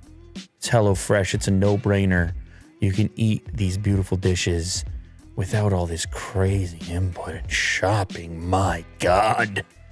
Shows up to your door. It's so easy to put it together. Everyone's a chef with HelloFresh. HelloFresh has fit and wholesome recipes for satisfying and nutritious meals that you can feel good about with six recipes per week to choose from, including low calorie and carb conscious options. Warm yourself up from the inside out with limited time recipes inspired by cozy classics from around the world, like beef tenderloin and cheese fondue or miso sesame, shrimp, and bacon ramen. Go to HelloFresh.com slash LewLater16 and use the code LewLater16 for up to 16 free meals. That's HelloFresh.com slash LewLater16 and use the code LewLater16 for up to 16 free meals and three free gifts. We're also sponsored by Codecademy. Uh, this is where you can go online and learn to learn to code. Uh, th- this is because you want to have a new career path, or you want to enhance your current career path, because you want to get in where everybody wants to be. Uh, you want to be a developer, and Willie Do has dabbled. He's dabbled because he's a Renaissance man. So you, you never know. He may throw together. He he might be the next Flappy Bird. He might be the next a Wordle. I'm building Web3. He's he might he might be building Web three. and uh, look at this. If you you head over to Codecademy, it can be web development, computer science, developer tools. Look at all the subjects, web design, and all the languages. Well, you know these languages. Scroll up a little bit on the on the left there. HTML and uh, CSS, Python, JavaScript, Java, SQL, uh, Ruby, C++. What's uh, what's your tool of choice there, Maestro? I'll try Swift. Ooh, uh, what a name. A little swift for Swift Willie Do. Oh, nice. Swift like a fox, sly like a fox, swiper no swiping. and we've come full circle. Seriously though, uh, th- this it's like everything else. You want to do it online, all right? You don't need to go anywhere. Okay, you're in the comfort of your own home. Get it together. Be efficient. Click the start button. Learn HTML. Look at all the people who've taken a course. Five over five million people have taken a course. Uh, it tells you how long to complete. You have the prerequisites in there. Learn from home. Learn to code. Get a better job. Hey, what's holding you back now? Huh? With Codecademy, learn at your own pace and get qualified for in demand jobs. No matter what your experience level, you'll be writing real, working code in minutes. Not sure where to begin? Codecademy will point you in the right direction. Join over 50 million people learning to code with Codecademy and see where coding can take you. Get 15% off your Codecademy Pro membership when you go to codecademy.com and use the promo code LATER. That's promo code LATER at codecademy.com to get 15% off Codecademy Pro, the best way to learn to code. C O D E C A D E M Y dot com, promo code LATER. Look at that. It's like magic. We go cut to the break, and then you come back, and then there's Mo. It's like, uh, there he is. Beam me up, beam me up. And he just plops right in there. I'm just realizing I think I'm wearing the same sweater. You got no microphone, Mo. No one can hear what you're Oh, saying. I got right? you, It's man. I just got you you. talking to me. I'm there. I'm here. and uh, what was it you wanted to say? We couldn't hear you there. I was just saying I just noticed I'm wearing the same sweater in the ad than I am right now. Whoa. Well, we shot this the same day, right? Yeah. Right? Yeah, Mo, come on. Don't give a don't give this away. Right, right. Jeez, man. Anyway, where were you? What's going on? I was getting some work done. All right, were you actually? Of course, man. Whoa, you got you yeah, no, I like being on the show. You if almost, I'm not you here, almost jumped across and attacked. Yeah. You went, yeah, no, yeah, no, no, yeah, No, no, no. All right. Let's get to some news, though. Are you sure about that? You don't want to talk about where you've been? You sure about that? Oh, I was just working on an unbox. video. Rivian announces Q4 results, loses 2.4 billion, revises production to 25,000 EVs in 2022. I mean, you gotta. It's, it's rough. It's rough for the Rivian. there. revises. What what was it before? Well, I'm saying they've been they've been uh, changing. They've been in the news. They've been back and forth. They've been going back and forth because it's hard making these EVs. Uh, supply and demand, production of such things. Elon said it many times. He goes, "It's not the ideas. What do you think? Is the ideas? What do you think? No. What do you think is the drawings? What do you think? It's uh, Ideas are a dime a dozen. you got to build it, manufacturing. Uh, Tough, man. Rivian has released its Q4 2022 earnings, confirmed it lost 2.4 billies during the last quarter and still faces significant challenges in ramping up production. The automaker revised production target to 25,000. It plans to lose money on those. That's why they try to up the, remember the price tag? And people were like, no, thank you. You're trying to balance it Like, out. Like, No, thank you. We saw that Bezos' investment. Well, you can lose more. Why don't you go ahead and lose more, Rivian? I don't know if they want to lose anymore. no, they don't. But I'm just, Who was that? I don't know. Who did it sound like? Uh, disgruntled Rivian purchaser. yeah, that's exactly who it was. Okay. You nailed it. All right. Uh, the automaker revised the production target. Investors are focused on Rivian's production ramp up. They want to know: Can you actually make cars? I, hey, I'm in, I, hey, I'm an investor. Can you actually make cars? Uh, or else I'll take my investment elsewhere. Rivian confirmed it produced only 1,410 vehicles so far in 2022. Wow, those are very rare. 1,410. If you spot one of these in the wild, let me tell you, That's it's crazy. Let me tell you, it's a rare beast. Um, we are focused on our production ramp and are encouraged by the team's progress. This is reflected in strong recent week over week production rate growth, wherein our output has been constrained primarily by supplier constraints. The critical production areas of the plant, including battery module, general assembly, skateboard assembly, body shop, Mo, skateboard assembly. Go ahead. What? Skateboard assembly? Go There's no ahead. way it says that. Right there. Highlight it, Will. Go ahead. Um, Mo. Right there. What is skateboard assembly? uh, highlight it. Highlight it, Will. Is Oh, it the okay. like uh Go ahead. Go ahead. Go ahead. what Mo. you would imagine the skateboard part of the car be? the wheels and just uh like a bed? what? I don't know. I'm trying to figure out what skateboard assembly means. Shall we?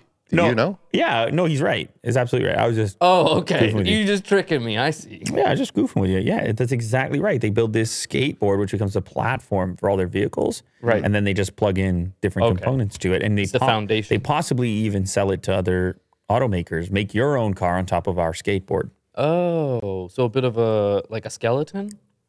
It's the important Well, elect- electronic components, which other companies may have difficulty developing or engineering, and but Uh-huh. they may want to do their take on some other type of passenger vehicle. Right. but you have your uh, battery in there, you have your uh, electric motor, Mm-hmm. blah blah blah, all in So one this, right? contained unit. Ex- you Yeah, nailed it. there That's we go. right. That's right. There we go. That's right. Skateboard assembly. Body shop, paint shop continued to each set record weekly production levels for Rivian. During the two trailing weeks prior to March 8th, we averaged a weekly production rate that was approximately two times the exit rate of Q4 2021. As of March 8th, we have produced 1,410 vehicles in 2022 and 2,425 vehicles since the start of production. There, so there's mm. 2,425 Rivians in the world, Right. presumably. I mm-hmm. mean, maybe that doesn't account for promo vehicles or employee. I don't know. Mm-hmm. I, I, I would think it would. It's not a lot that are out there. Yeah, I agree. I think they're counting everyone that they made. Right. Yeah. Right. The- Like the one in the back that barely works Count that one. has a bu- big scratch in it. They're like, yes, we made it. Uh, yeah, the struggles continue, man. It's not easy. Well, it's tough. It's not easy. They're going to keep bleeding money for a while, and uh, they might have to call up Bezos again. Well, they the the team over there at Rivian might pick up the phone and say, Jeff, time to sell a yacht. Yeah, stop working on your rockets. Come help us. Um, we know you're sailing right now in the Netherlands. We know you're No, you're trapped in the Rotterdam Bridge. Yeah, we know exactly. We know you're stuck in the harbor because your sails are too big. Yeah. But we need a couple more billies real quick. Yo, wire some billies. We accept crypto. Yeah. Can you do that real quick? We we, we got no problems with your crypto if you want. A rule change now allows deliveries of self-driving vehicles without steering wheels or pedals. Whoa. Ooh, the future. Is there a Whoa, that's cool looking. Yeah, you're just it's a, that's when entertainment becomes a focal point because you're mm-hmm. getting driven around all the time. Mm-hmm. You get to catch up on your flicks. You get to catch up on your tubes. You get to catch up on whatever you need to catch up on. Right. That's cool. Uh, but I guess you would need this type of change to take place. People would have to have enough confidence in self-driving systems to. Oh yeah. What if it breaks down? You don't get to manually take over. And now you're just trapped. Maybe in the future, Mo, no one knows how to drive anything, and it breaks down, and you call a number and you sit and wait. What if no one has cars? They just rent them. Right. It's just a Capsule. Taxi service. yeah. Let me let me i need a capsule mm-hmm. no i mean maybe one day but i think people like their private space Yeah. like when like mo Oh. mo commutes right mm-hmm. he's not doing the carpooling this guy No. he can't stand it He also has a dog. Yeah. Yeah. you can't carpool with another dog per imagine two people two dogs carpooling No. down to four. Those dogs got to get along too. Yeah. Mm, Cole doesn't get along with everybody. you're, You're very ta- picky. you're talking about like a fight going on in the back yeah, seat Exactly. you're, you're You're in the like- middle. You're trying to act like nothing's happening. Like, isn't it lovely this carpooling? right. No, I mean some people are doing it, but um, there is something about having your private space on the road, which is. I mean, Will, you just bought the Bronco, man. So you know what, what I'm talking Right. about. Owning your own car. You're not going to let anyone Cool. in there. No. Eh, Yeah, like you're not inviting. We're not. We're not even gonna get to check it out. You're gonna roll no up in it. You're gonna roll up in it. I'm gonna be like, "Hey, man, let me take a look." And the window just goes up. Full tint. The U.S. National Highway Traffic Safety Administration has officially changed a long-standing rule that now creating a path for automakers to deliver self-driving vehicles without steering wheels or pedals. This is like we've seen concept cars like this in the past. We've seen concept cars, Mo, where the steering wheel is actually retractable. It goes in, Oh, so it's not bothering you, Right. And you're fully relaxed, and then you press a button, and the steering wheel comes out. when you need it, it just comes out. Do you out. see the ha- hand gesture here? I love the hand reflecting the hand gesture you had when you had the original question. So then I present to you the solution with my hands. Right. A steering column extending into the passenger compartment is taking up space and is not actually needed if the vehicle can drive itself with more and more driverless transport services being approved on U.S. roads, including Waymo in Arizona and California and Cruise in California. Some tweaks to those regulations have become needed. Several companies, including GM and Tesla, have made clear that they intend to produce vehicles without steering wheels, and now they're going to be able to do it in the U.S. U.S. regulators on Thursday issued final rules eliminating the need for automated vehicle manufacturers to equip fully autonomous vehicles with manual driving controls to meet crash standards. So, this lays the groundwork. This change sets the stage for these future vehicles, for your future vehicle, Mo. It was really cool looking. No steering wheel. No steering wheel, no pedal. Yeah, I don't know. It looks cool, but you'd have to like really experience to have an opinion. because you're already worried when I just put this I self-driving I on the on a Tesla Tesla, Plaid, yeah. and the the the wheel is just Is moving? or the yoke, Yeah. And you're like, I don't know. Remember? Yeah. Like I don't know. Yeah. It's Like- really exhilarating watching it happen, but then but then if you don't even have it at all, it's not even an option for Yeah. you. Now it's a stretch for Mo. Yeah, there needs to be an acceptance there Mm-hmm. Yeah, these things have to be really good for a while, and then you're not even going to think about with it. the You're like, steering wheel. give me like the car crashing? What are you talking about? That hasn't happened since Mm-hmm. 2022, and we're in 2047 at that point. Are you going to make it to 2047, Mo? I hope so. What's the over under? I don't know. Say it in the chat. I think he's going to do it. Parlay that. I think he's going to do it. Will. I think I think he's going to make it to 2047. I think so. That's what I like about him. Um, get a load of this one. I'm a. You know what? I might get a load of that Get a load of this one. You know what? That's a great We'll it. suggestion. Yeah. Apocalypse, dark horse, mean looking Ford Bronco, six by six, uh, 225 inches with a stretched extra axle. Oh, you need to cancel your current order, Will. And get this beast. this is more your style. This is more So cool. uh, what you, what a guy like you would drive. And it has a around hard top. town. I mean, you can it's great. really take advantage of something like this. Uh, enormous tire and wheel setup, and most importantly, the uh, extra axle allowing for an extra set of tires and wheels. So now you got six, and, that, and you create an absolute unit where they replace the bumper in the front, so you have a totally different approach angle. It looks lift. I mean, it's obviously higher up. Uh, a little bit of a smile. It becomes a pickup truck sort of too, Yeah. because they left it as a two two row vehicle, but then there's essentially a truck bed mm-hmm.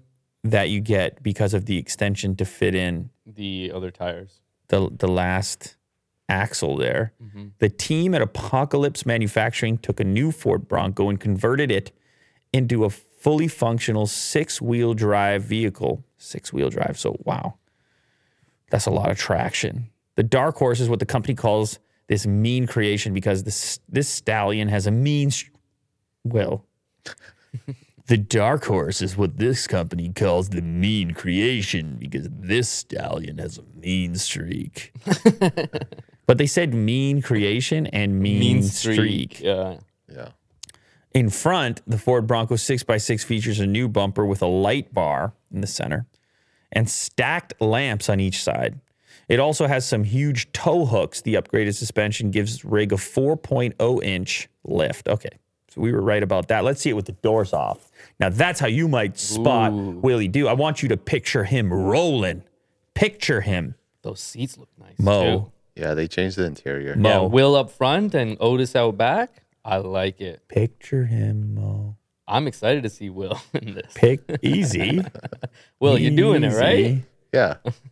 I'm excited to see Will in this. Why you gotta do that?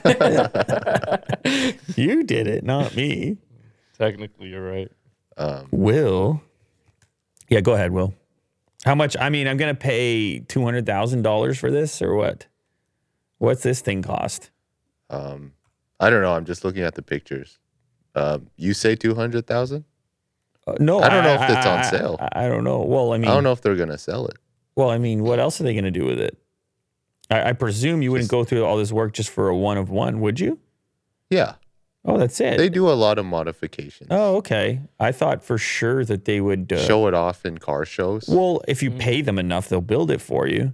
Because there's ano- Right. there's another company that uh, Hennessey has done yeah, uh, setups in the past. Yeah, they've done lots of builds. So I just figured, oh, there you go. Here we have prices.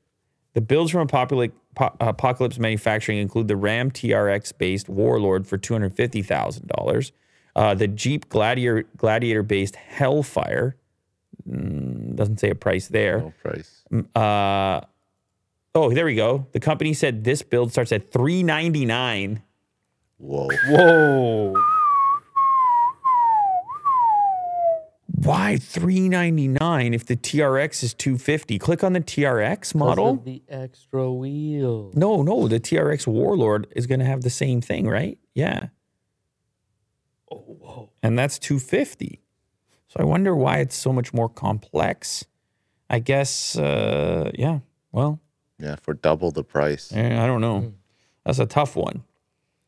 They do it. You you see the Jeep one that they do to the Gladiator as well, but Oh yeah, let's look at that one. it's there. I think that uh, yeah, there you go. The Hellfire Oh, that looks like Whoa. Mad Max. Punisher. It's Exactly, got that Will. Punisher looks front end. I have. Will, can you Huh? park that? No. Are you going to be able to park that? well, it would be like as long as a what an RV or something. Uh, let's see. The uh, that's sprinter that I have, I think is a, just under twenty feet, so not that long. I don't think you're quite that long at this point. I don't think you can live in there. Ah, you could, whatever. Do. You, can put a- you can live anywhere. It's up. I mean, depending on the climate. Right. I think you could do winter camping in the back of any of these, Will, and you could create a YouTube channel, and it would be all types of ambience and crackling and um, winter camping. Yeah, the Dark Horse. Yeah, Cool. very cool. Grimes is facing a ton of backlash for saying that billionaire Elon Musk lives below the poverty line because they live in a very insecure $40,000 house and he won't wouldn't even get a new mattress. Like bro wouldn't even get a new mattress. Bro does not live like a billionaire. Bro lives at times below the poverty line to the point where I was like, can we not live in a very insecure $40,000 house? Can we not live? Yeah. Oh, can we not Oh, Yeah. right. live? Can we not live in this very insecure $40,000 house? I think that was a joke, right? Yeah. Yeah. Yeah. Yeah. It's a joke. People took it very seriously.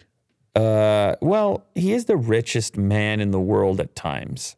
And if you recall, do you recall the Colbert mm. joke from yesterday that Mo was mm-hmm. pissed off about? Okay, mm. wow. He said, You know what? Mo said, You know what? This is elitist. That's exactly what I said.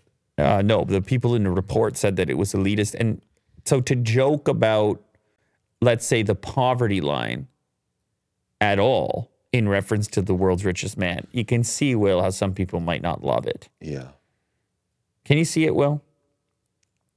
I can see it. Will.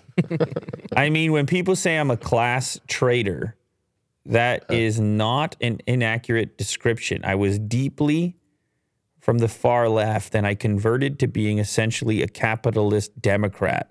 A lot of people are understandably upset. Uh, I don't. I get it. Apparently, he's really living in this house. If you care about uh, the details, apparently he's really living in this house and he's turning into a bit of a minimalist, selling off um, a bunch of assets. And Maybe he's waiting for his new mansion to be built right beside Starbase. oh, knows? is he? No, I'm just saying. I don't think he is. But we're kind of just assuming that he lives in the 40k house forever Well, listen, in Texas. I mean, I highly doubt he's going to do it forever, but for a person who really wants to focus on their work, you can almost understand Yeah. the pull towards a really minimalist Yes. kind of setup, which wouldn't have too many distractions, mm-hmm. which wouldn't have too much maintenance. It would be like the simplest form possible. Uh, Easy to clean, maintain. Like if you could just wake up and see everything in the whole place. There is something about that that's weirdly attractive. And you don't have to be the richest person in the world to think about it. I think the trouble is that for him, it's a selection. He has the option. He could have a country if he wanted, or an island, or multiple mansions, or whatever. And he still probably visits plenty of lavish places, and he still flies a private jet. And so, what it's really about is abilities.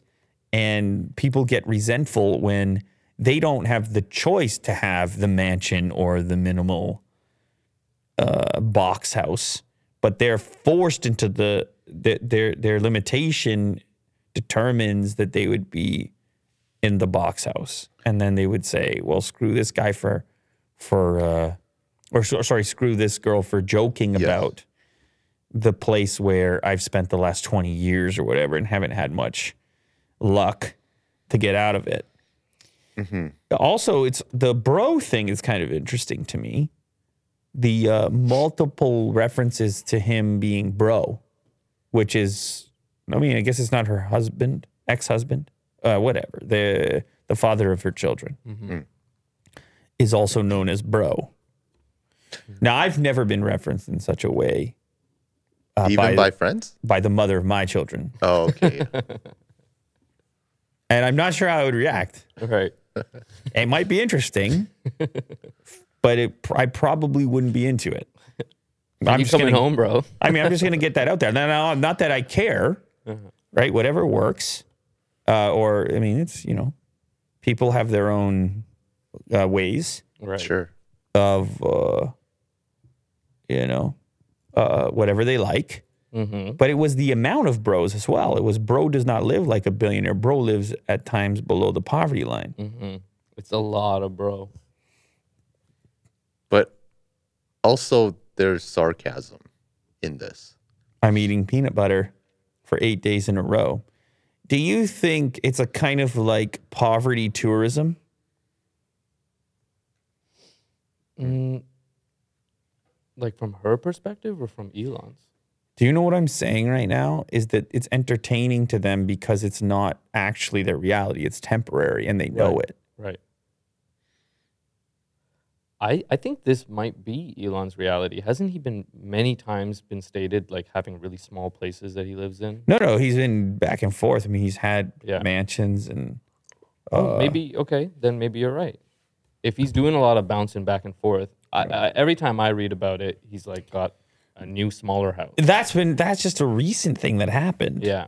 uh, as well as moving to Texas, sort of limiting his uh, LA lifestyle, Right. things like that. But yeah, obviously people don't like it. I mean, BuzzFeed News. They don't like it. Uh, the t- people on Twitter, they don't like it. Is anyone going to break the news to Grimes that being cheap is not the same thing as being in poverty? Oh my God. Yeah. Well, Well, it's definitely. I mean, you. I guess. I guess you're. I guess you are explaining that to her in your tweet. Yes, you are. Thank you for that. It's weird the way people write on social media. Right. Like as if somebody needs to get in touch. Pe- People, there's such a way to it, right? hmm An accepted way, and then everyone adopts that rule set of how to communicate on social media. That everything is snarky. Everything. Mm. Everything. In real life, snarkiness is not even that prevalent. There's a lot of stupid stuff and uh, cr- crappy combinations of words that just suck for a variety of other reasons. But the default status on Twitter is like, don't write it unless it's got some snark to it. Now you've completed Tweet School 101. Uh, so yeah, I, I I believe the news has been broken to Grimes that you don't like her thing. Yeah. And uh, I'm sure there'll be some follow up on that. Sure. Yeah. Uh, UK orders shutdown of illegal Bitcoin cash points. Financial Watchdog has written to providers of Britain's 81 cryptocurrency ATMs. Ooh. Have you? I mean, you haven't tried to use one, right? No, but it's actually now that you've said that, I almost want to just as a fact finding mission hmm. mm-hmm. because they were they're they were they're out there and people must be using them. Mm-hmm. Who? Someone needs to figure this out. Yeah, I don't know who who their target audience is for something like this. Who's like buying Bitcoin or taking out Bitcoin I think on it's the street? older people, older people that just sort of in the peripheral mm-hmm got the okay. Bitcoin news. What this? What's this Bitcoin I keep hearing about? right, and ATMs I'm gonna put very, five dollars. Is that your old man right there? Sounds exactly like me. it's just you, but a bit older, Yeah. like a tiny, like a week older. Yeah. Future will. What is this Older. Bitcoin about over here? Uh, I've seen them, like even here. No, in here, town. really? Yeah, yeah, man. What? do you- out. I'll I take haven't you. seen them. I'll take you right now. All right. Well, after the show. I'll take you right now. See you later, everybody. I'm going to the Bitcoin ATM real quick. Uh, my understanding is it's just they're they're they're they're kind of they're not a scam completely, but they are not. Um, efficient. uh, like, uh, uh, you're getting you're paying a lot for the convenience of using the ATM over some other method. yeah, I figured that. I wonder if that's what this about is about. The machines allow users to exchange cash for Bitcoin, but have scant security checks. Oh, that's what the issue is, especially for smaller amounts, and none of their providers are licensed. This has led to concerns they could be used for money laundering, prompting the FCA to act. Dirty money in, clean money out. We have warned operators of crypto ATMs in the UK to shut their machines down or face enforcement action. Crypto ATMs offering crypto asset exchange services in the UK must be registered with us and comply with UK money laundering regulations. There's a lot more regulation as far as crypto. You had Biden talking recently about it. And the UK is using the word. We are concerned about crypto ATM machines operating in the UK and will therefore be contacting the operators, instructing that the machines be shut down or face further action. Uh, they they're going to want more identity checks, I guess they're going to want it to operate more like a bank machine. And that sort of kills the vibe for the crypto thing. And then I guess it will drive more people to look for alternative means outside of the physical ATM locations. But I still think it's interesting that we want it to fit the old format or that some people, there's some degree of comfort in that. right. And Getting quick cash. it would be curious to experiment with one of them and see uh, how they work. Yeah. It makes me laugh when Americans think we use metric in the UK. No, we use an ungodly mishmash of imperial and metric that makes no sense whatsoever. Canada does this too. Mm-hmm. Fuel. Drives me up the wall. It drives you up the wall.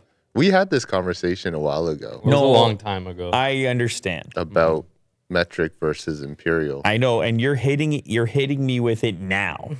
yeah. and honestly, the last conversation we Six had months later. yeah. Yeah, I know. He's like, So I want ago. you to recall, but uh, I'll, I'll paraphrase. The conversation was about measurement systems and how some are more uh, accurate but Precise. precise, Yeah. But others are more visual in the sense that you can have a quick reaction Right. to a particular volume or Easy to distance, digest. or because you can. There's a kind of uh, analogy in them, Mm-hmm. which would be where you could uh, physically perceive it more easily. Like a foot. Well, yeah, I mean, like, well, You know? maybe maybe like a foot, literal foot. maybe a foot i- is, an example, or a barrel, a barrel full. I mean, it's Right. ridiculous when you hear it. Mhm. Barrels of oil. It's ridiculous when you hear it, You can visualize. but you it. immediately visualize it. yeah. Whereas the measurement, is like 500 liters. it just might Yeah. not Yeah. uh, yield the same kind of reaction. So we talked about this because it's not as simple as the argument being that more precision is always better. Faster understanding in certain Right. circumstances might be more important than precision. So there's arguments. And my be had. argument is that we should just adopt one instead of having a mishmash. Yeah, but i- i- if and your argument, everybody has that argument. That's Yeah. the the pri- Right. primary argument. Sure. But your your point is that they both have really good strength. No, no, and it's that, but it's also that if it were going to be one, it already would be one. Oh, right. It- that it would, we everyone would if have. there was a clear answer, we would have picked. Is what you're saying? Or adopted? or, or or that or that. eh, I mean, maybe this this doesn't always occur, Mm-hmm. but this has gone on long enough now that it appears to me that these uh, merits that I'm talking about are at least effective enough to maintain this uh, Right, right. stranglehold. However, it doesn't necessarily mean it's going to be that way forever, but it is the way that it is right now. And the vast, by the way, the vast majority of the world is metric. yeah. The vast majority of the world was like, yeah, you guys are nuts. Uh, but it's all tied up in culture and history and Yes. language and Preference, yeah. Eh, So you can imagine how ridiculous it would be to convert like a foot Mm-hmm. to some language. What would the? How would you even name the measurement? Like barrels of oil elsewhere in the world, where they have a different word for barrel. Right. Now you have different words for measurements everywhere you go because you're really worried about this visual component. Like it works regionally, but globally or for international trade, it's a bit ridiculous. A bunch of cultures or languages are saying barrel. You follow where I'm going here? Yeah, a little bit. It's not numbers, it's language now. Yeah. So speed might be helped, but only in places where reaction to that language is immediate. Right. Anyway, Yeah. Here's a list of um, certain measurements in the UK that they use that has both metric and imperial. Um, fuel liters, fuel efficiency, miles per gallon, long distance on roadside uh, miles, short distances, meters, but called yards. oh, they have stones.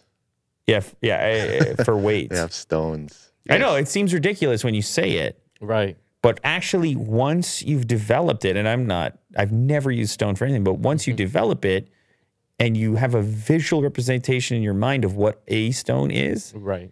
And someone says, How heavy is that? And he goes, mm, It's about 12 stones. Right. and you just immediately know roughly what that is. He goes into, or this uh, user goes into deep uh, language. So, like how far away something is, is converted into miles. Really? But how far you ran yesterday is converted into kilometers. Yeah, people like KMs for runs because they, Yes. Because it's a higher number. I don't know actually why. I Uh, would like that if I went for a run. I mean, maybe because running is competitive and the international standard matters there, Oh, okay. uh, right? Like uh, Right. I, I did a 5K run. But when Um, somebody asks you how far something is, do you tell them in distance or in time? It depends what the question is.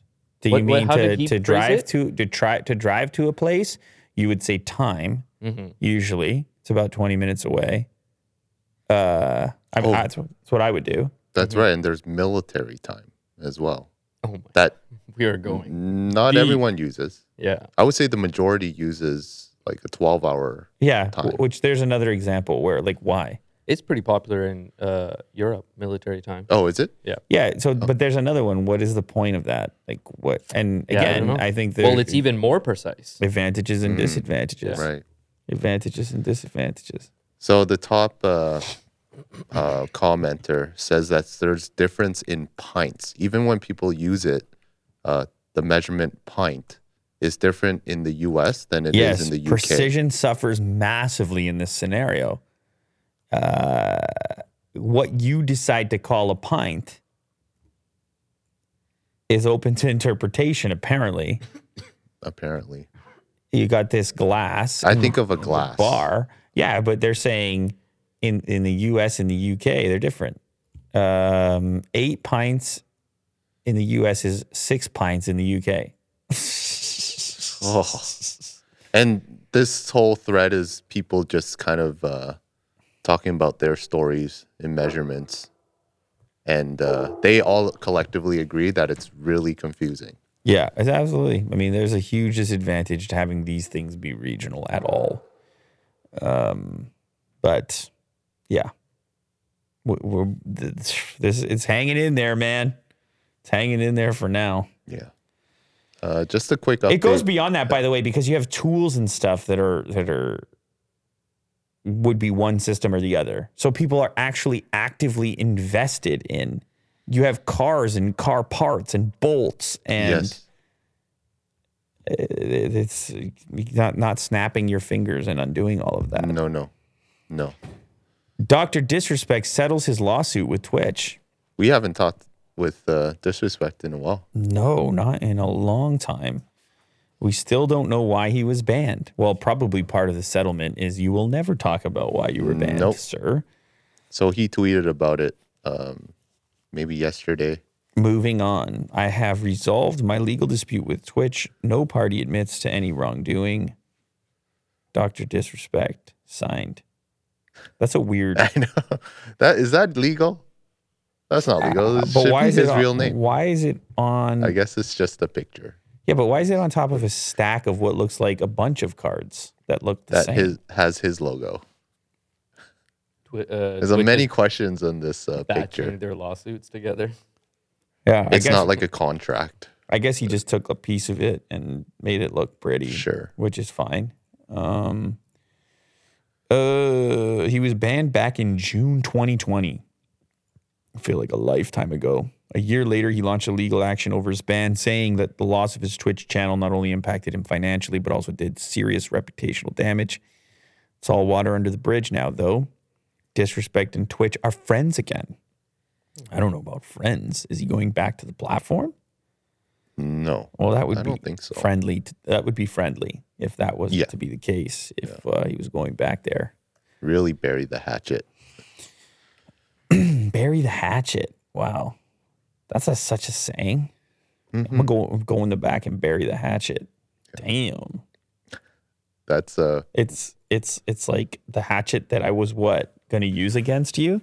Jeez, uh huh. Right? I don't know. I mean, maybe it, it must mean something else, uh, but or maybe it just means that. I feel like it might be that. Like I was looking up the we were talking about the bulldog thing earlier. Like you know why they're called bulldogs? Oh, that's why. You know what I mean? Wait, what did you find out? About the hatchet or the bulldog? The bulldog. The bulldog. Bull baiting. Remember I told you? oh, you right. You told me they about would, this. they would yeah, be yeah, yeah. the bulldog would be trying to you know, tackle the bull. It would be a sport. They'd be gambling and Mm-hmm.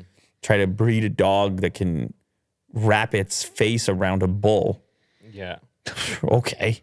Why? And uh, yeah, but isn't it crazy? You get this origin story that, and yet the word exists in your brain with no context. It's bulldog. We're talking about. It's bulldog. Seen a bulldog, Yeah. right? But at no point is it discussed. It's like time eliminates the description. That a Yeah, word can just been be long enough. a word can be so permanent in the culture Mm-hmm. that it's just and I don't, I don't know why that is even when it's so descriptive like you should say why is it called that Why is it called? right what do you have bulldog? you have a german shepherd why is it a shepherd Why is it German? well i know why it's german and Why? and i know why it's and i know why it's a shepherd so do you Mm-hmm. Because a herding dog Exactly. so it actually is a shepherd not Kovu though. No, Kovu's Or- real oh well i mean he, He likes to play. okay maybe he's not a shepherd but he probably could have been Uh huh. if from day one Yeah. no Absolutely. you seem skeptical I don't know. He's a weird one. That guy. okay. Burying, bury the hatchet is an American English idiom meaning to make peace. Yeah, the phrase is an allusion to the figurative or literal practice of putting away weapons at the cessation of hostilities among or by Native Americans in the eastern United States because they would be carrying, I guess, a hatchet. Let's bury the hatchet. We're not. We're going to put our arms down. We're going to no longer be in conflict. It was what I thought. So Will's talking about burying hatchets now. Yeah, that's the one week old me. One week right, right, right. The future will The wise will. love it. Why is he in the future? Well, because of the previous story, he was he did the old man voice. It was Yeah. It was Will. So old man Will is uh, A week from now. is burying hatchets. Exactly. 'cause He's wise. Okay. Okay. Try to make a funny and then uh, Super Nintendo World is opening in Universal Studios Hollywood in 2023. Oh, we saw the one in Yeah, the Japan. one in it was Japan. so cool looking. What is this? Uh, it's like a, a theme park. Oh, cool. It is a theme park. It's not Right, like yeah. a theme park. It is a theme park. It opened in Japan. It was delayed because of COVID. It was a disaster. Mm. But people were kind of trying to get spy looks of it. yes. And so they would Flying be like drones. ac- or across on a bridge or Mm-hmm. they try to get to a high point and get their camera in there and it was it looked like a video game because everything is cartoonish Mm-hmm. like every element of the world so you would see a video clip from far away and it just looks like it looks like Super Nintendo is happening except in the wor- in in life Is this it? yes This is the render. Oh my god, you weren't kidding. So it's that looks very like vibrant. Oh, this is a render though. Yeah, but it would look like no this. he can find Will Will can find a good clip if you want it I do want it. how badly Pretty bad. I want to see this. well, you know, I like uh I love Mario. I'm Yeah. a big Nintendo guy. So Big, this big is- Mario guy, You right? could you could catch me here. Oh, really? Yeah, click on that one. Well, this is just a picture, but uh, from an aerial photo Where Where is am that? I? Uh, Which one is he? Oh, that one. Um where you The were. Verge, Yeah, right go ahead. Click on it. yeah, that's real life. whoa. Yeah, uh, it's better when the stuff is moving around. If Mm-hmm. you can get a short video clip. That's sick. So you just uh Can you get a short video clip, Will? or are you worried about copyright or something? Um, maybe this one. Just No, as long, not just scrub it. Just scrub it. I guess. Spoiler warning. Oh God. Okay, maybe don't. I don't know. Okay, you're spoiling it now. Maybe get out of here. that's okay. I, I was thinking It's- more when the original story broke. It was just kind of spy video Mm-hmm. where you could see it running and them doing their testing uh, of their different attractions. I'm not really looking for somebody walking through the venue because then that does spoil it big time. But I guess it's it's a huge content It is. Yeah. category now because like I was we were doing the phone that uh, video at the back there, the recent video, and then I'm seeing the Jurassic Park ride, and I'm like, wait, doesn't that spoil it for the person that goes on the ride? Right, right. I remember we were talking about this. And I'm kind of like, I don't know. I guess you can watch it and just get more excited and go, but so much of it is about surprise. Yeah. So I don't know. But anyway, uh, I guess they're going to open one closer than Japan, which might work out for you, Mo. The immersive land will be a visual spectacle of vibrant colors and architecturally architectural ingenuity located within a newly expanded area of the theme park featuring a groundbreaking ride and interactive areas to be enjoyed by the whole family. Themed shopping and dining will enhance the experience. Oh, you can get the Super Mario food as well, Mo. What do you think their food? Yeah, exactly. What is it? They don't have any food in that uh, universe. No, they got the mushrooms, right? The, the Mm-hmm. evil mushrooms things. So what? It would be And, and they have turtles as well. You eat the turtles? I'm listen, I'm just naming characters in the, Oh, I mean, they got to do like it's got to be like pizza and burgers. Of they got to course, find a way to do it the that way. pizza, pop, and chips, never leaving. From being able to play real life Mario Kart to playing live action Mario video game courses, there appears to be something Whoa. for everyone. When it opened in Japan, they had large crowds. Super Nintendo was able to open with great success. It's interesting that it's Super Nintendo World and not Nintendo World. Uh, anyway, it's currently under construction at Universal Studios Orlando. Uh, all right, you just got to go to Orlando. Well, that's not really that big of a deal. Okay. I Okay. feel like you can get there. All right. Smart excavator can be operated using simple video game motion controls. So you don't even need to sit in it. Speaking of, uh, well, not quite autonomous, but remote at least. Oh, look at that. Oh, wow. It's movement based. Ooh. Oh, so you become the claw. You are the claw. this is like a villain in some movie, Yeah. some Spider Man in the future. Uh, Wow, this is really cool tech. You could do this, Mo. This is fun. I could be that guy. uh, all of a sudden now, as fun as operating heavy machinery looks, complex machines like excavators require a trained or skilled operator to get the job done quickly and mm-hmm. safely. But as the pool of trained operators continues to retire and diminish, the future of construction might be machinery upgraded with robot, robotic smarts so they're as easy to operate as playing a video game. Mm. Uh, wow. Uh, it's a, a motion control similar, I guess, to like a. Well, they were referencing a Nintendo Wii, but a lot of VR games have motion Right, controls right. like this now. But yeah, you can drive it. You can use the Wow. claw. I guess driving, you could just walk. Wireless joystick harness. This one's cool. That's like flying a jet. Mhm. Hmm. In this case, the remote aspect, I wonder when that becomes important. Like you could be in a maybe a delicate environment. You wouldn't want to put a person as well. Right. I was you're thinking digging rescue wh- message missions. Okay. Like if somebody fell in a cave. I don't know if or- you ever really rescue with the No, no, claw. no. I wouldn't use this exact, but I'm saying they can apply this technology. The claw to- is here to save you. Rips off a leg. Like, oh my goodness. Embrace the claw. It is your savior. I'm scared of claw. Okay. No, yeah, no, no. And I'm saying if you were digging where there used to be a gas station or something, Right. a potential uh, Or um, toxic explosive radioactive or, material. or material, you can send one of these in to go and dig and look at what's under the surface. Or, or man, not to get too dark, but like landmines and stuff. Mm-hmm. When you have a, a what Right. was, something that previously used to be a war zone. Ooh.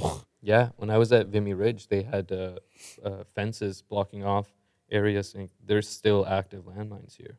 Good lord! So don't go. I thought they'd try to about. get rid of landmines as far as warfare. They're like, we They don't, got rid of a lot of. they're like, we don't do that anymore. yeah. Yeah. I saw a video, a clip um, in Ukraine. This guy from Ukraine was just holding a mine and just putting it off the road. Oof. And he was he had a cigarette too. it was Perfect. really I don't know if it's real or fake, but it was just so nonchalant. This guy was just like a random You evening. know, what ends up happening in these places is it just becomes a part of life. You just, it becomes normal to people.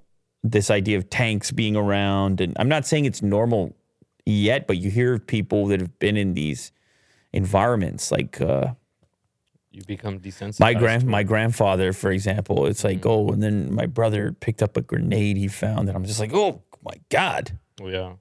holy cow.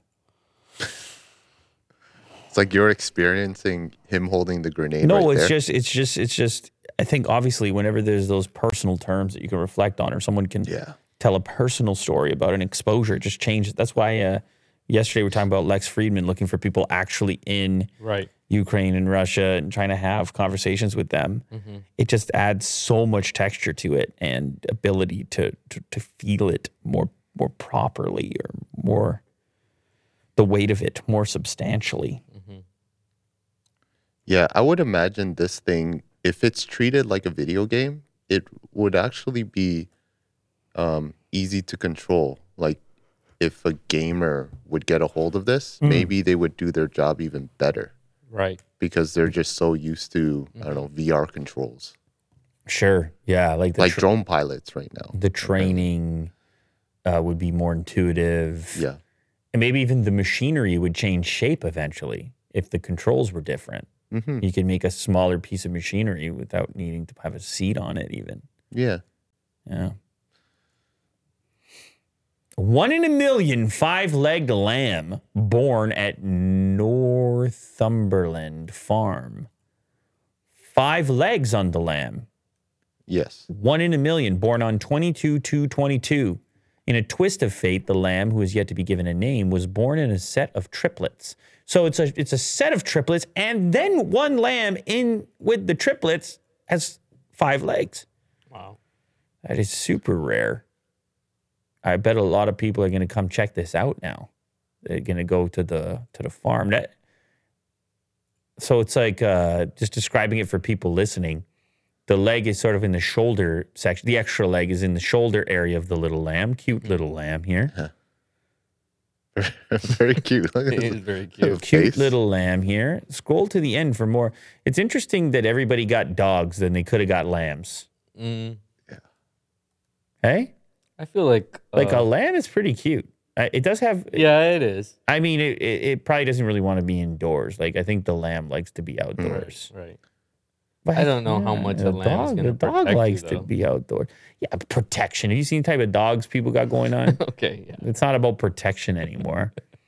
and I'm sure some people got lambs. You know, pet pigs is a thing. Yeah, huge thing. You get the small pig. They're smart. mm-hmm. Yeah. You get the the. Is there a name for it? That type of pig? I can't even remember now. A pet pig is like a I want to say piglet. no piglet's just a baby pig. Oh, okay. Uh, I don't know, man. People trying to get the people really like the pets. They're cute.